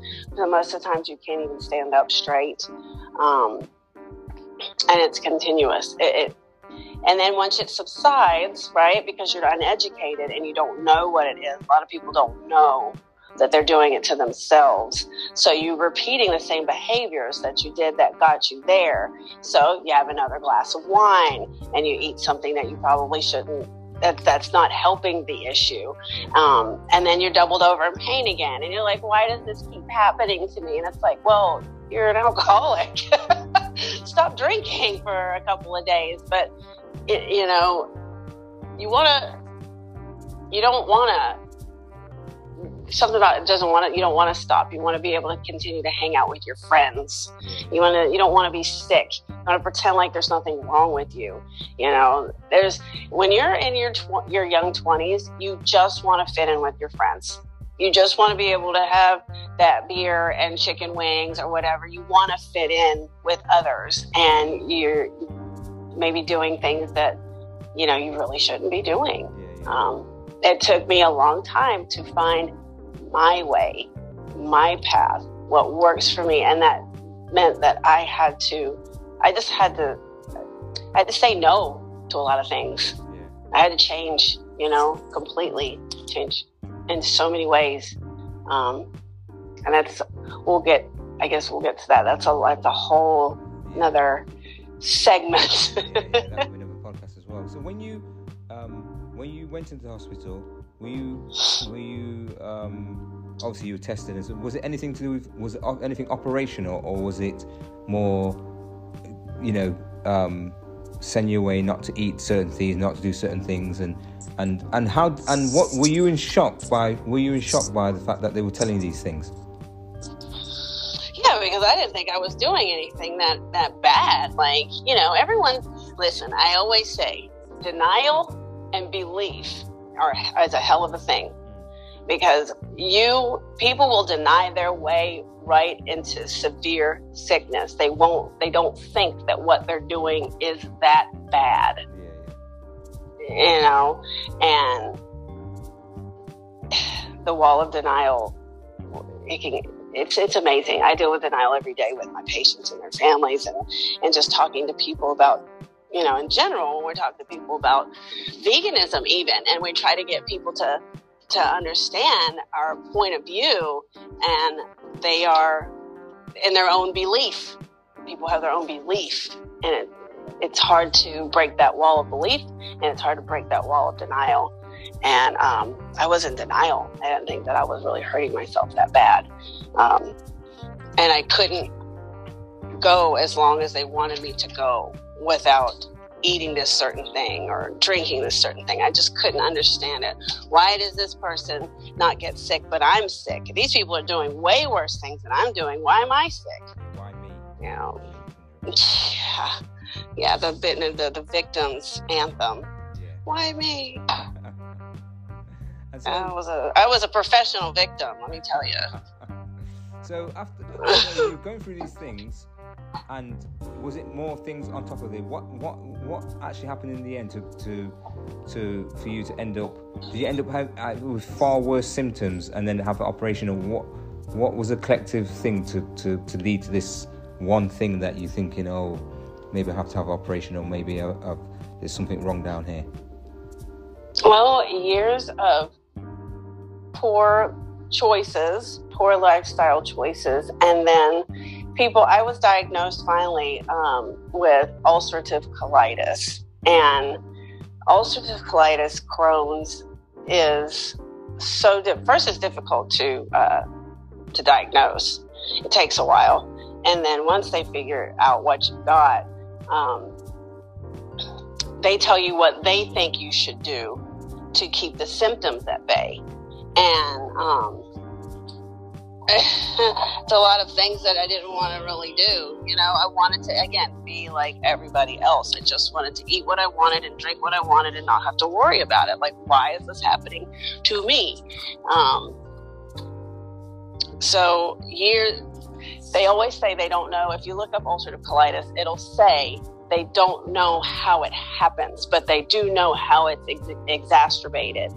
I have a pretty good idea of how my um, ulcerative colitis was started. I, you know, first I had the eating disorders, um, the and which if you have bulimia, it's also you, you you're not only throwing up, but you're also using laxatives. These things, you should, and lots of them. It's not good. Like you're just you're really disrupting the digestive system, the normal peristalsis of the system, the movement of everything there. And um, when you're doing that over years, you're just damaging your body. So with that, then my coping mechanism of alcohol and drugs, at, uh, uh, you know, throughout that time of my life, and then I went through a breakup, and I was so distraught over this breakup. When I tell you, it was almost as if he died, and I was mourning the death of someone, and I could not stop crying I'm telling you, every time I thought of this man, I was crying like he literally, like he died. He's still alive right now. Like, but I was so messed up. And every time my phone would ring, is that him? Is that him? Yeah. Every time, every, I was in the hospital and I at one point and I was hoping every time someone walked through the door, is that him? Is that him? So I was living in this very high anxiety, fight or flight kind of state. You cannot live in fight or flight for an extended period of time. The rush of the hormones associated with that are meant for temporary use. If you're living like that all the time, you're doing damage to your system. High cortisol levels, high stress levels. You're now damaging your cellular structure and you're downloading all this stress and sickness and disease into your cells. And then your cells reproduce every 30 days. So you're reproducing sick cells every 30 days. And that builds and that builds and that builds. Now you have all this inflammation and it's collecting here and it's collecting there and you're not getting it out right. And so over time, now you've got this disease. now you're living in a disease state. And um, I made myself crazy. Now, it's exacerbated by emotions and it's exacerbated by the food. And I was doing both.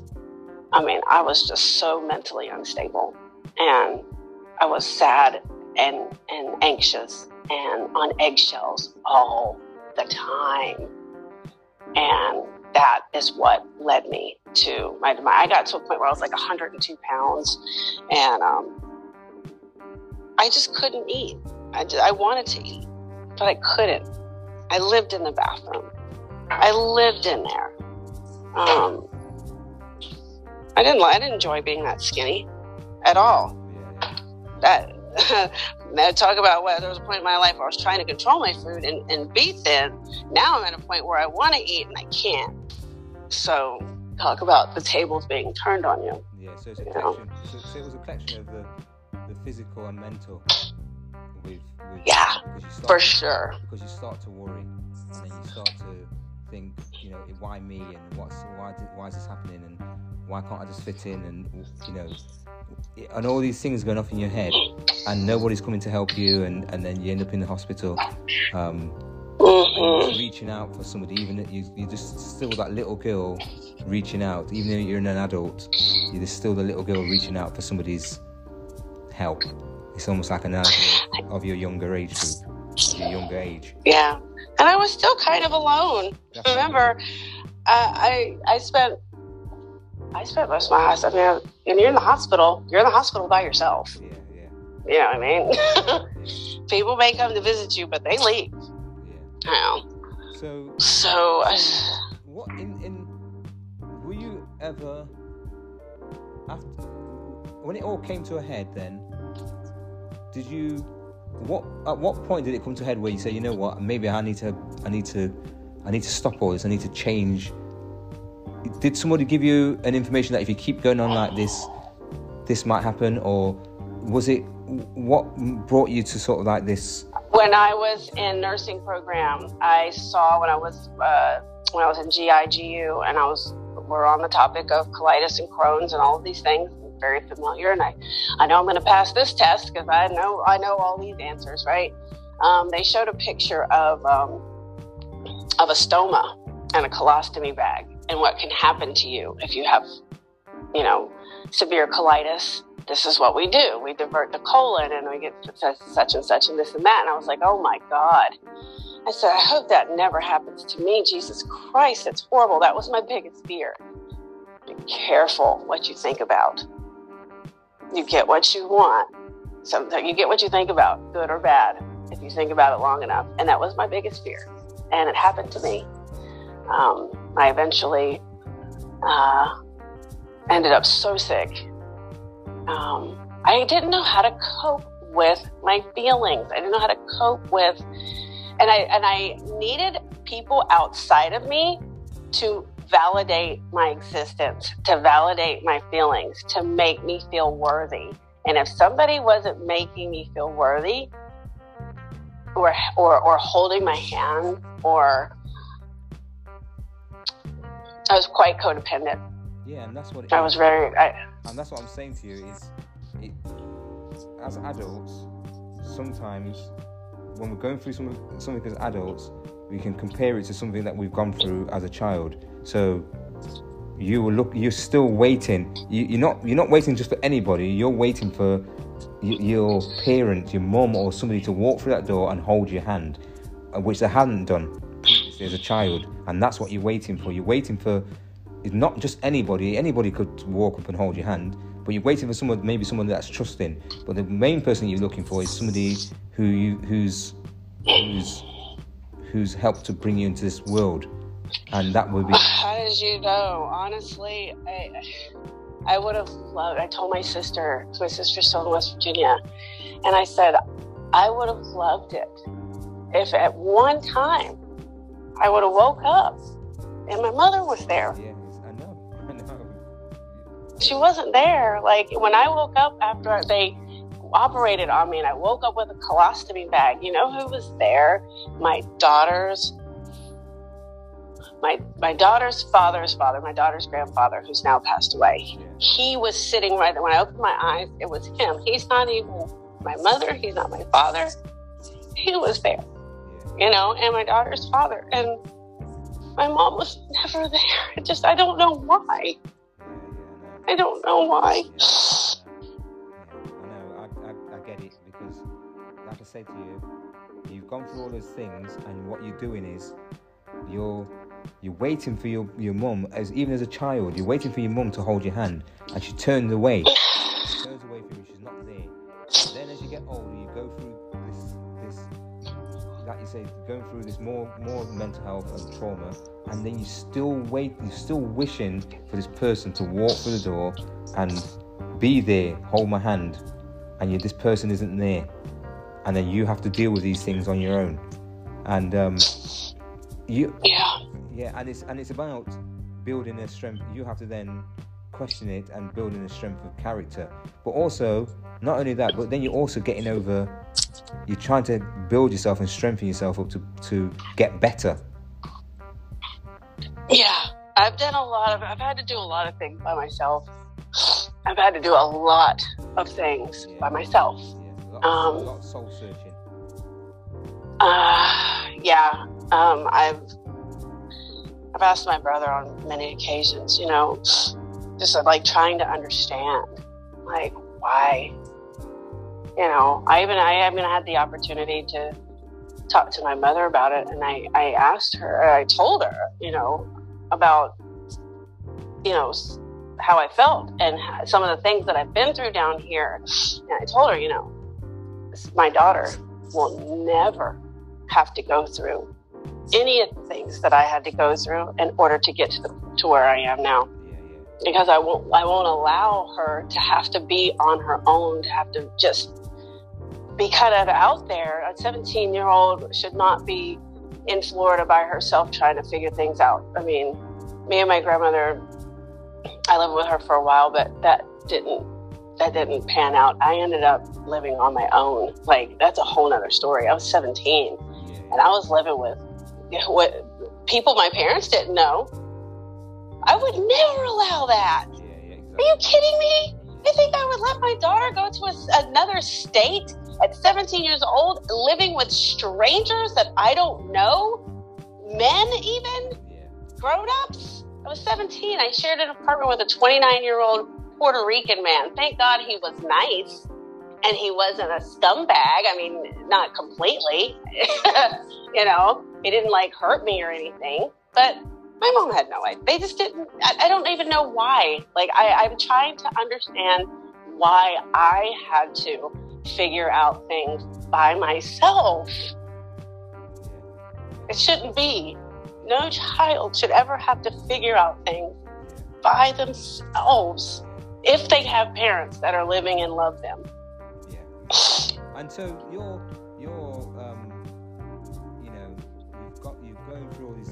gone to the hospital. You've you've had the operation. Um, how for you having a having a bag and and what, did you feel at that moment in time, away from aside from the part with you, with your pit, you, you, you know, feeling someone needs somebody to hold your hand, did you feel a sense of um,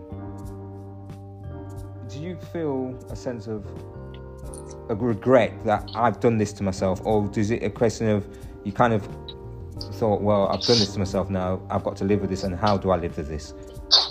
Or was it a bit? I had a, I had a time like that. You know, that's part of the healing process. You go through all these different stages. You know, um, I felt like that for a little bit, but I also know that without everything that I've been through, yeah. I wouldn't know the stuff that I know now. I wouldn't have been through all of what I've been through so that I could get to where I am, to where I could get to where I can say that I'm awake. Like, I know. I know about this reality. I know about the little hidden things that are going on. You know, um, I would probably still be asleep if I didn't go through all of the people that have spiritual awakenings is because they've been through some sort of pressure. They've been in a pressure cooker. Something's been going on and it's been going on and it finally, boom, it causes that awakening. And, you know, if you've been through that awakening, it's, okay, it's lonely at first. You're learning all of these new things. You can't believe all the lies you've been told throughout your existence that now you're uncovering. That then you go through kind of like an anger stage. You're like, man, everything's a lie. You know, but there, then you come out to the other side of that, and you're like, I'm powerful. I know who I am. I can change things. I can make things better. I can. It's up to me. It's not up to other people. I got to stop looking outside of myself for my help, for my guidance, for my, it's all within me. I can do this. I've been doing this on my own ineffectively. Now that I'm awake, I can fix it. I'm going to change it. And that's where I'm at now. And I, I, told my daughter, I said, you will not have to wait until you're 40 to figure things out. I said, I know what I know now because of everything that I've been through, and I'm learning all of these new concepts and things. I was like, luckily, you got me. And I'm going to teach you. Everything that I learn, I'm going to tell you. You will be awake before I leave this planet. Yeah, I was going to ask you as well. Did you have your daughter after that? I had, I had my daughter, and then it happened. Oh, I should have had. Yeah, yeah. yeah. Looking back, hindsight's always twenty twenty, right? So I should have probably had a C section, um, but I uh, had a vaginal birth, and the pushing was something I probably should not have been doing. And I perforated my colon. I did not know it. You know, I had my daughter. Uh, actually, pushing was not my thing. So uh, they numbed me and he literally cut me from hole to hole and then she came out so i had lots of stitches, uh, stitches down there it was um, an interesting experience talk about surreal um, and i had no idea that i was sick like that um, when i went home i was having fever fever fever i said oh you know i've never had a baby before maybe you have fever after you have a baby i don't know i was taking ibuprofen every day and then after about two weeks of being home, I started just having excruciating pain. I started screaming one day. And it was like about every two minutes, I would get this wave of pain that I couldn't contain. I had to, I had to yell, I had to scream. I was, he's like, I'm taking you to the hospital. And when a surgeon comes into your room and sits on the bed next to you, it's not good news. And I knew it. I knew it when he sat down with me. Ain't no doctor ever sat in the bed with me in my life. Okay. And he said, uh, he goes, I, I got to fit you for a colostomy. And I said, okay. I said, he goes, um, you're a real mess. Goes, I, well, they had me on IV antibiotics for days. Nothing was changing. And they finally, he was like, I, I gotta, I gotta operate. I said, do I have to, my first question was, do I have to live like this for the rest of my life? And he said, no uh, which was very relieving. He said, um, but you do have to live like this for a while. He goes, you have to let your colon rest. So I have to fit you for a colostomy. He goes, and I said, for how long? He said, six months. I said, okay, as long as you're telling me that it's reversible, okay. I mean, and if it wasn't, what would my choice be anyway? I mean, but luckily it was reversible. So we did the surgery. Two days, day before Thanksgiving, they let me out of the hospital. My daughter was born November 2nd. All this happened in November. Oh. And I was home. Yeah. And I was home. At, my birthday's November 8th. So she's the second, I'm the 8th. And then we have Thanksgiving. And I got to go home um, the night before Thanksgiving. And I had got to have Thanksgiving with my family Scorpio, and things like that. But Scorpio, baby. Oh, yes, we are. Yeah, I know, I know. yes, we are. Scorpio, baby. And, and um, they're very, very um, determined and has a bit of a sting in the tail. Mm-hmm. Yes. Um, we do it all the way, or we don't do it at all. so, um, would you, would you, no half-assing. Would you say? Would you say then that it was she? She, she was your baby, your, your, your child, your baby was is like. Did they ever say that not because miracle. I say I say babies as, as being a miracle anyway. For humans to be able to give birth is just an amazing thing. Um, mm-hmm. would, you, would you should you have not had a baby, or was it because your condition your body was in, or was it was it a miracle baby in that sense? Yeah, because Skylar wasn't easy to get here. It took us almost two years um, to do it, and I uh, to get her here. We actually uh, went to fertility clinics and I did uh, two rounds of uh, oral fertility drugs, and then we were considering um, in vitro. And then I was wondering, okay, where am I going to get um, ten thousand dollars to do it? And what if it doesn't work? Then I need another ten thousand dollars, you know. Um, so the two rounds of oral didn't do anything. So. Uh, you know, after a year, they say, of trying to get pregnant and uh, you don't, it's it's considered infertility. So you need to have tests done. So we had all these tests done. Everything came back normal. He's normal. I was normal. Everything was working. So now the answer is unexplainable infertility, which pissed me off because I'm a problem solver. I'm type A. I'm a nurse. I'm like, what's the problem? Let's just yeah, fix it. Yeah. Can't fix it. Unexplained. So now, like, what am I supposed to do? So now I'm even more frustrated. And funniest thing, the simplest way to get pregnant. Um, the lady at CVS at my pharmacy, she was like, "Have you tried an ovulation thermometer?" And I was like, "What is it? Where is it? What do I do?" And you basically check your temperature every morning before you get out of bed, before you do anything. And as soon as you have that day that it drops, your temperature drops like point two, point three degrees. I was like, 97.6 every morning. One day I was 97.3 and I said, the egg must have, done this must be the day. Let's just go ahead and give it a shot. Today was supposed to be, and it was Valentine's Day. And so she's a Valentine's baby. So let's give it It was that easy. Get an ovulation thermometer. Right this moment, let's go now. yeah, hurry up. Can't miss it. The egg only, I learned so much too. The egg only lives 24 yeah, hours. there's only a certain amount of time. I was only 20. That's why, baby, that's, that's why it's such a miracle. Yeah. Only 24 hours, right? But the sperm can live in the body for two days. So they're in there swimming around looking for it for two days. so if it drops that morning or the next day, they're still in there ready to go. Yeah, I've, I've, I've learned a lot about the. Trust me, I, I know what I know what the woman's talking about. I've learned a lot about the cycle and, and there's a, a certain window you've got to get through to make the yeah yeah Yeah, yeah. yeah, it's really interesting stuff. It's pretty cool. It is very- it's it's very definitely a miracle. Yeah, and it, and it, goes, it all goes in cycles with the moon, and it's funny how they've worked it out, but it's, it's, it's very it's very interesting. So she's a miracle baby. You had the baby, and how how um so there must have been for you then, so we can kind of wrap this up as well now because there must have been a a a, a, a different of emotions around that time. You have a birth of the baby, and then you you you you're going to oper- you're going for an operation. How did that? How was your mood and how? You know, you one time, one one day you're probably happy, and next moment you're thinking, "Oh, I've got to go and have this operation, do this thing." You, you- how did you balance that out, and how did you cope with um, the the different emotions, the roller coaster of emotions? Was really, um, and that was difficult because you're right.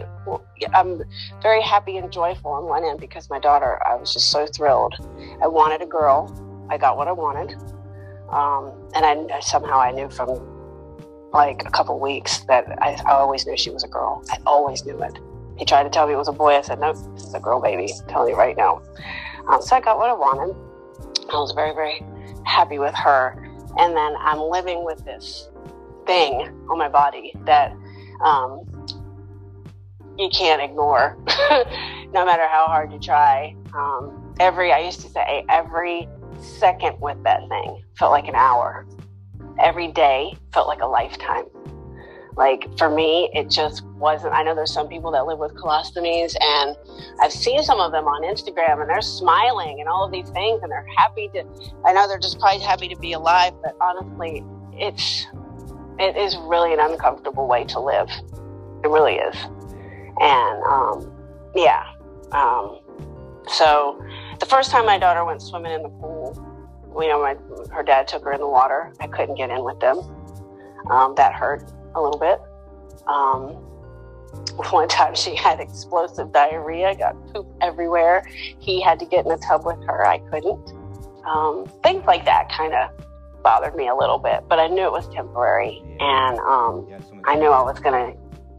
So at four months, I called, I had my a doctor's appointment, and then I begged him. I said, Can we please? I, I can't, I can't, I don't even want to wait another 60 days. Please, can we do a surgery? And he told me, he said, Yeah. So I had it done in four months instead of six. Yeah, So yeah, and, and, that was, And since I mean, you know, how did how did at the time when you were going through those things as well? Um, how did your partner? Um, was it how did your partner cope? Was he was he lovable, loving, or Good question. You know what? That was dad. We're not together um, anymore. We were together for eight years, and um, he was very supportive. I mean, I even gave him an out. I told him, I said, "Listen, you didn't sign up for this." I was like, "I don't even want to be around myself. So if you want to go, I totally understand."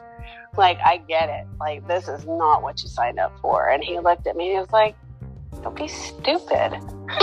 He's like, this is, No, I'm not going anywhere. This will be over soon. Like, don't even talk like that. You know? And we still had sex and all kinds of things. Like he was fine. Like he's such a guy. Like yeah, such a caveman. he didn't care. He didn't care. yeah. yeah. So. So you meeting people, meeting people, and who are, who are able to cope with, you know, you, say you met, you met him and, and his fa- the kid's father, and he was able to cope. Were you, were you at a in a happy, were you in a much happier place then in your life to be able to meet people and fall in love and all those sorts of things? Do you feel do you find that you were in a happier place personally on a personal level? I am now. I am now. A much much happier place now. I feel like I have more control over my life. That's the thing. I keep coming back to the word control, right? Yeah. People want and control is a big issue these days. It's it's a big issue in everything all around us, isn't it? The political control, yeah. the reality control, everything. Yeah. Your boss wants control. Everybody wants control over something, even if it's over their domesticated animal. they want control over something. Um, and yeah, so I, I, keep coming back to that word. I, I have more control over myself, over my reality, over my emotions. That's the big thing, my emotions. I had to find a way to get better control over how I react to this, to the reality of things, right? Whatever we give our attention to, it grows. So if something is happening in your reality that you don't like, don't give it the, don't give it any attention. It will go away. It will how's your how's your body now? How's how's how are you as you're getting older? I don't mean you've got old. I'm talking about as you're getting older from from having um, your child and then the, the operation. And has your body changed? Have you become stronger? What sort of changes have you made for listeners out there? What changes have you made to kind of help um, get your body back to some sort of normality in a sense? Um, well, I had to do the opposite of what my doctors were telling me to do. They used to tell me that um, I needed to stay away from, because I like to eat a lot of fruit um, and vegetables, and they would tell me, you know, that's part of your problem. It's too much fiber. You can't eat all of that. That's going to keep you in the bathroom. Um, you, you want to eat starchy things like potatoes and noodles, and um, you know, they were guiding me to, you know, highly processed, enriched flour kind of food that turns out that uh, for me, those are not just for me, but those are foods that cause inflammation, you know, they, and they, they're just not giving out the right advice, in my opinion. You know, we're telling people they're only, they're just doing what the textbook tells them to do. Doctors and nurses are indoctrinated and they are conditioned to tell people what the science or the books or whatever the uh, CDC, whatever they tell them to tell you, that's what we're told to do. Um, not that it's 100% right for everybody. You know, this is just a guideline. And they were telling me these things and it wasn't working. I was living in the hospital. I spent 15 years like battling this thing. Um, at one point, I, you know, thought, okay, I'm just slowly dying is what was happening. I was like, I'm, I'm slowly dying. I could tell, I could feel it, I could see it. Um, I lived on a, a, boatload of medications and narcotics um, just to get through the day because I was in so much pain. This is after my surgery. Yeah, yeah. I still had problems, you know, because it's the food, it's the fuel, it's what I was eating, you know, and and partially my mindset. So I had to change all of that. I had to do it. I had to do my own research because what they were telling me wasn't working for me. Is that when you become vegan, or was you vegan before that? Yes, no, that's when I became vegan. That's when I found veganism. It wasn't like I was like, oh, I'm gonna go get become vegan. That was not how this happened for me okay, so, at all. So, and so basically, you could say then, in a, in a sense, that your life even though we, you, you, talk about the butterfly effect, that it, that kind of was a butterfly effect in a sense as well, because you end up in in yes, okay, you, you your body went through those things because of what maybe what you did to it, and then maybe a collection of that and nature or whatever it may be. Um, but then you end up having a child, and then you end up in a you end up becoming vegan, and you end up in a better. Would you say you've ended up in a better um, how, how do you feel now? You feel happy with yourself? Are you are you content now? Are you you know? Yes, I'm much. Oh yeah, I'm much happier. I like I said, um, what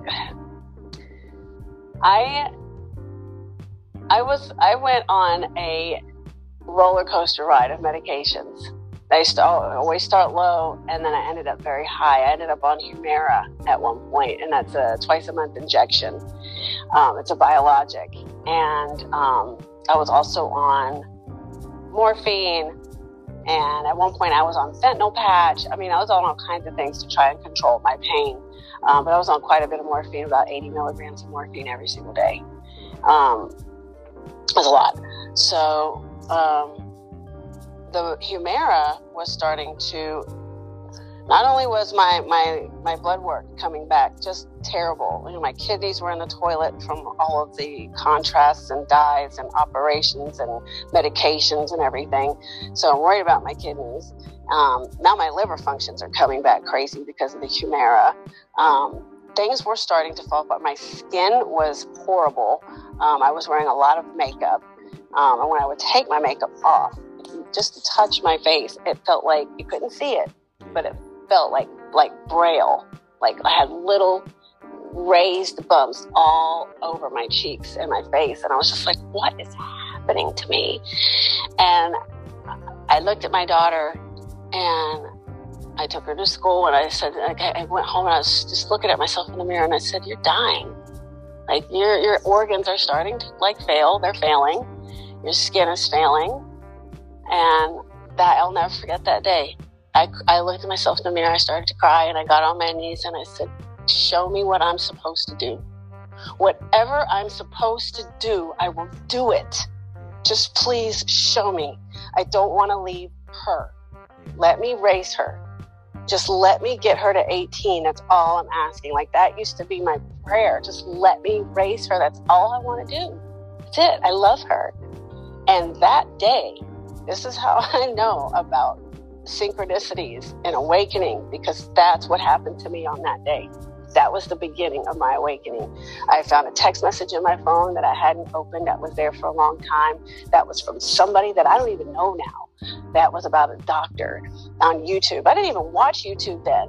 I didn't even know anything hardly about YouTube then. I felt like I discovered a whole new world when I found YouTube because I had no idea there were people like me that were sharing their journey or or like I wouldn't even call them underground doctors, but I, there are doctors on there talking about how to reverse all kinds of viruses and illnesses that they that in the medical field they tell you is not reversible that you can't cure it. But these people were curing these things so i went on this rabbit hole of information and i went from this doctor to this doctor and then i found dr morse and i found dr Sebi and those are the two doctors that i always bring up because i've learned so much from dr robert morse and dr Sebi about healing the body with food with natural medicine which is the food which is the herbs that God has given us that, that's here. He says, I give you every seed yielding herb. This shall be thy food.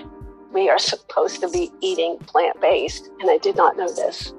And I found people that were juicing on YouTube, and I mean, I, mean, I spent, and I slowly by slowly, and it wasn't like I decided like, okay, I'm going to do this little by little. I dove in head first because I wanted to live and I wanted to change immediately. I went out and I bought a juicer the next day. Okay. I filled my fridge with all kinds of foods I'd never eaten before. Okay. Um, I remember my first juice. Um, it was pretty, um, it was pretty sandy. I had a lot of dirt in my mouth. I didn't know what I was doing, okay? but but I was I was trying my best, right? Um, uh, so I was juicing every morning, and I remember me and my daughter drank a lot of cow milk, a lot. Like just me and her was like three gallons a, mo- a month, probably. That's a lot for two people, I think. And um, she loved her milk, and I remember getting on my knees and I looked at her in the face and I said, "Listen, I'm." learning a lot of new things. And I said, and I cannot in good conscience feed you some of the things that I've been feeding you anymore. Okay. So we're going to try some new things. I said, this is vanilla milk. So I got her the, you know, the almond vanilla milk. I didn't call it almond milk. I called it vanilla milk. And I said, try it. And she took a sip and she looked at me and she went, mm, it's kind of good. I said, well, this is the kind of milk we're going to drink now. Yeah, and it, like, just like that. And I mean, I changed our lives like overnight, and I kept watching. I kept finding new movies. It was uh, somebody told me watch uh, What the Health. That was the first one, and then that led me to I think it was Fat, Sick, and Nearly Dead, and Forks Over Knives, and Plant Nation, and Vegan 2017, and Vegan this and Vegan that. Like I just kept finding all of this information. Like I didn't know that existed, and I remember my daughter saying, Are you watching another one of those movies? And I said, Yes, I am. I am fascinated. I said, I am changing our lives. This is it. And um, I saw changes in my digestive system in the first 30 days. Then the first 60 days, I was about 145 pounds then. So in the first 60 days, I was down to like 120 and that was without exercise. That was just the detox. Um, and I hurt all over. I, I tell people when you detox, it's painful because you are pulling all of that crap out of you. You might not feel good. And I remember hearing that in the videos. They're like, listen, you're not going to feel good. Keep going. Keep going. Don't stop. And I just, it was supposed to be 30 day trial, is what it was. I remember telling my nurses at one of my facilities, I was like, okay, I'm going to do this vegan thing for 30 days and see how I feel. Um, and I loaded up on all kinds of garbage in December. I remember I ate all kinds of stuff. I mean, I was mixing eggnog with Bailey's and drinking like, I like creamy like drinks like that. Like, oh, talk about highly acidic. Um, but and then at the end of uh, January, my nurse friend she said, so it's been a month. What are you going to do? I said, you know what? I think I'm going to keep going. I said, because I kind of like what's happening. So I'm just going to keep going and see what happens. And it's four years later. And um, now knowing what I do know, this is a, the way, part of the waking up process. When you wake up and you know better, you do better, how can you go back? You can't go back now. There's a saying about you can't, um, once you know something, you can't, you can't once you learn something you can't unsee what you've seen. You can't unlearn right? Like now i know too much. I know way too much. Like there's no way you can get me to eat chicken.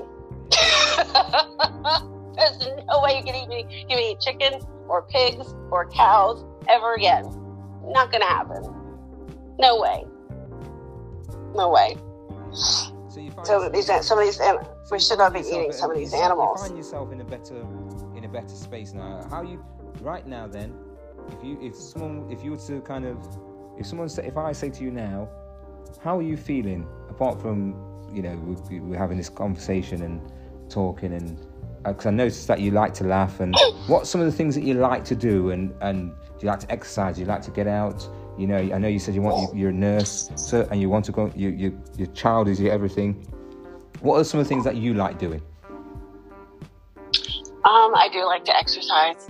I think exercise is um, part, a big, a big piece of the pie of the fountain of youth.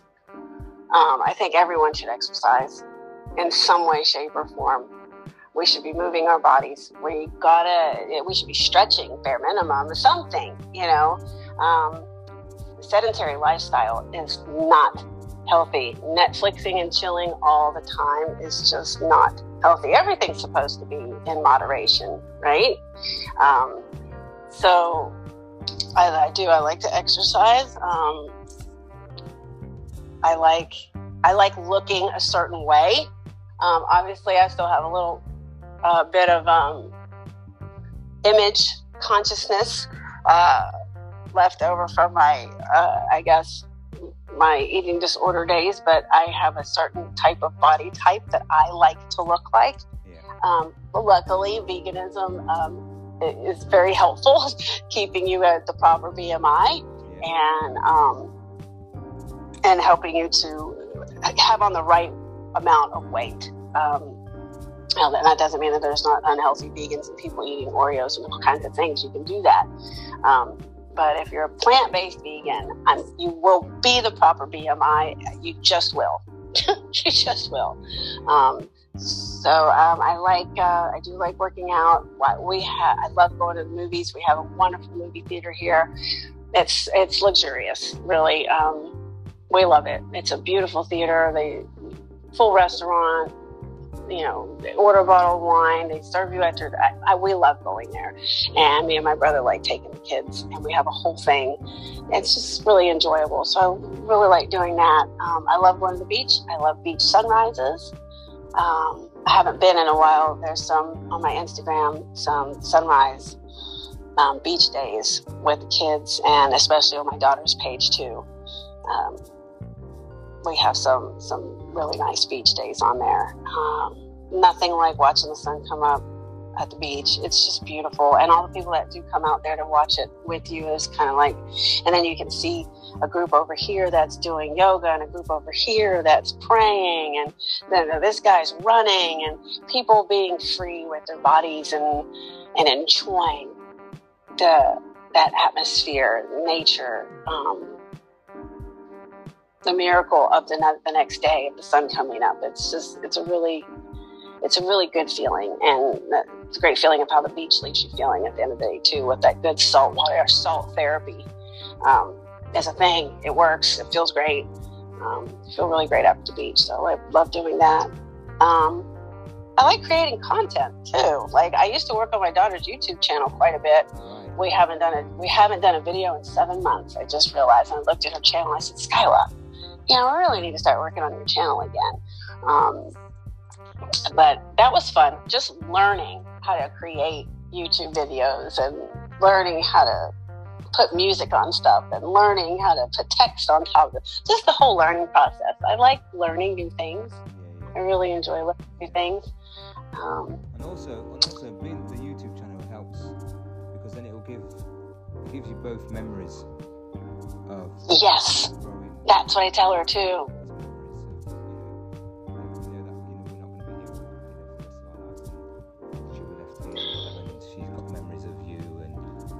That and the things you did. Yeah, I've said that exact same thing to her. I was like, Skyla, our Instagram and your YouTube is also a place for you to go back and look and see what we've done together when I'm not here no more.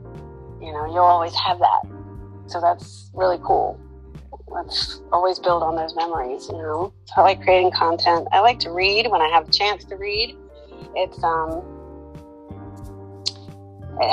finding t- more t- time in the day to do the things that I like to do is uh, becoming it's it's difficult. Um, I don't feel like there's enough hours because um, nursing is quite cumbersome these days. Um, so, but I like to read. Um, I just ordered a couple Neville Goddard books. Um, I'm really into law of attraction and metaphysics and law of assumption. And uh, I started down that track when Skyla was about two. I started. She's uh, 11 now. Um, somebody had me watch the movie, The Secret. And after I watched that, I, I read the book, and then I read the magic, and then it just, again, rabbit hole of manifestation books, and then I found Neville Goddard. And um, he's amazing. I I think everybody should know about this. um, we have more control in this reality than than you're being led to believe, or that you even know, or that you're aware of. Like a lot of people don't even know they're not even aware that they have control, that they have more, again, with the word control, you have control over your reality.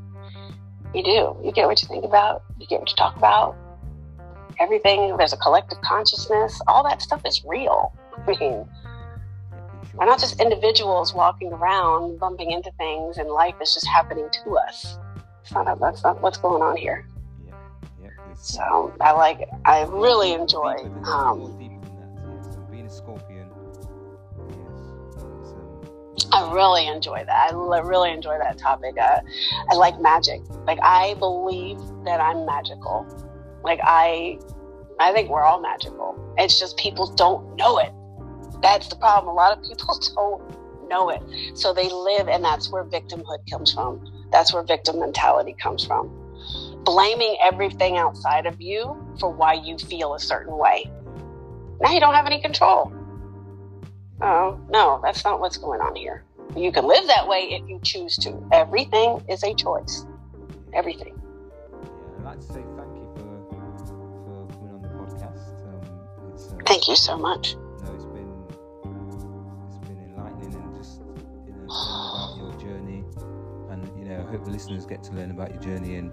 And if you're if they're going through things, going through because like you said, the, you know it's not until you went on YouTube that people you people you understood that people were going through the things that you're going through, and and even now, there's people out there that are going to be in your position that don't know.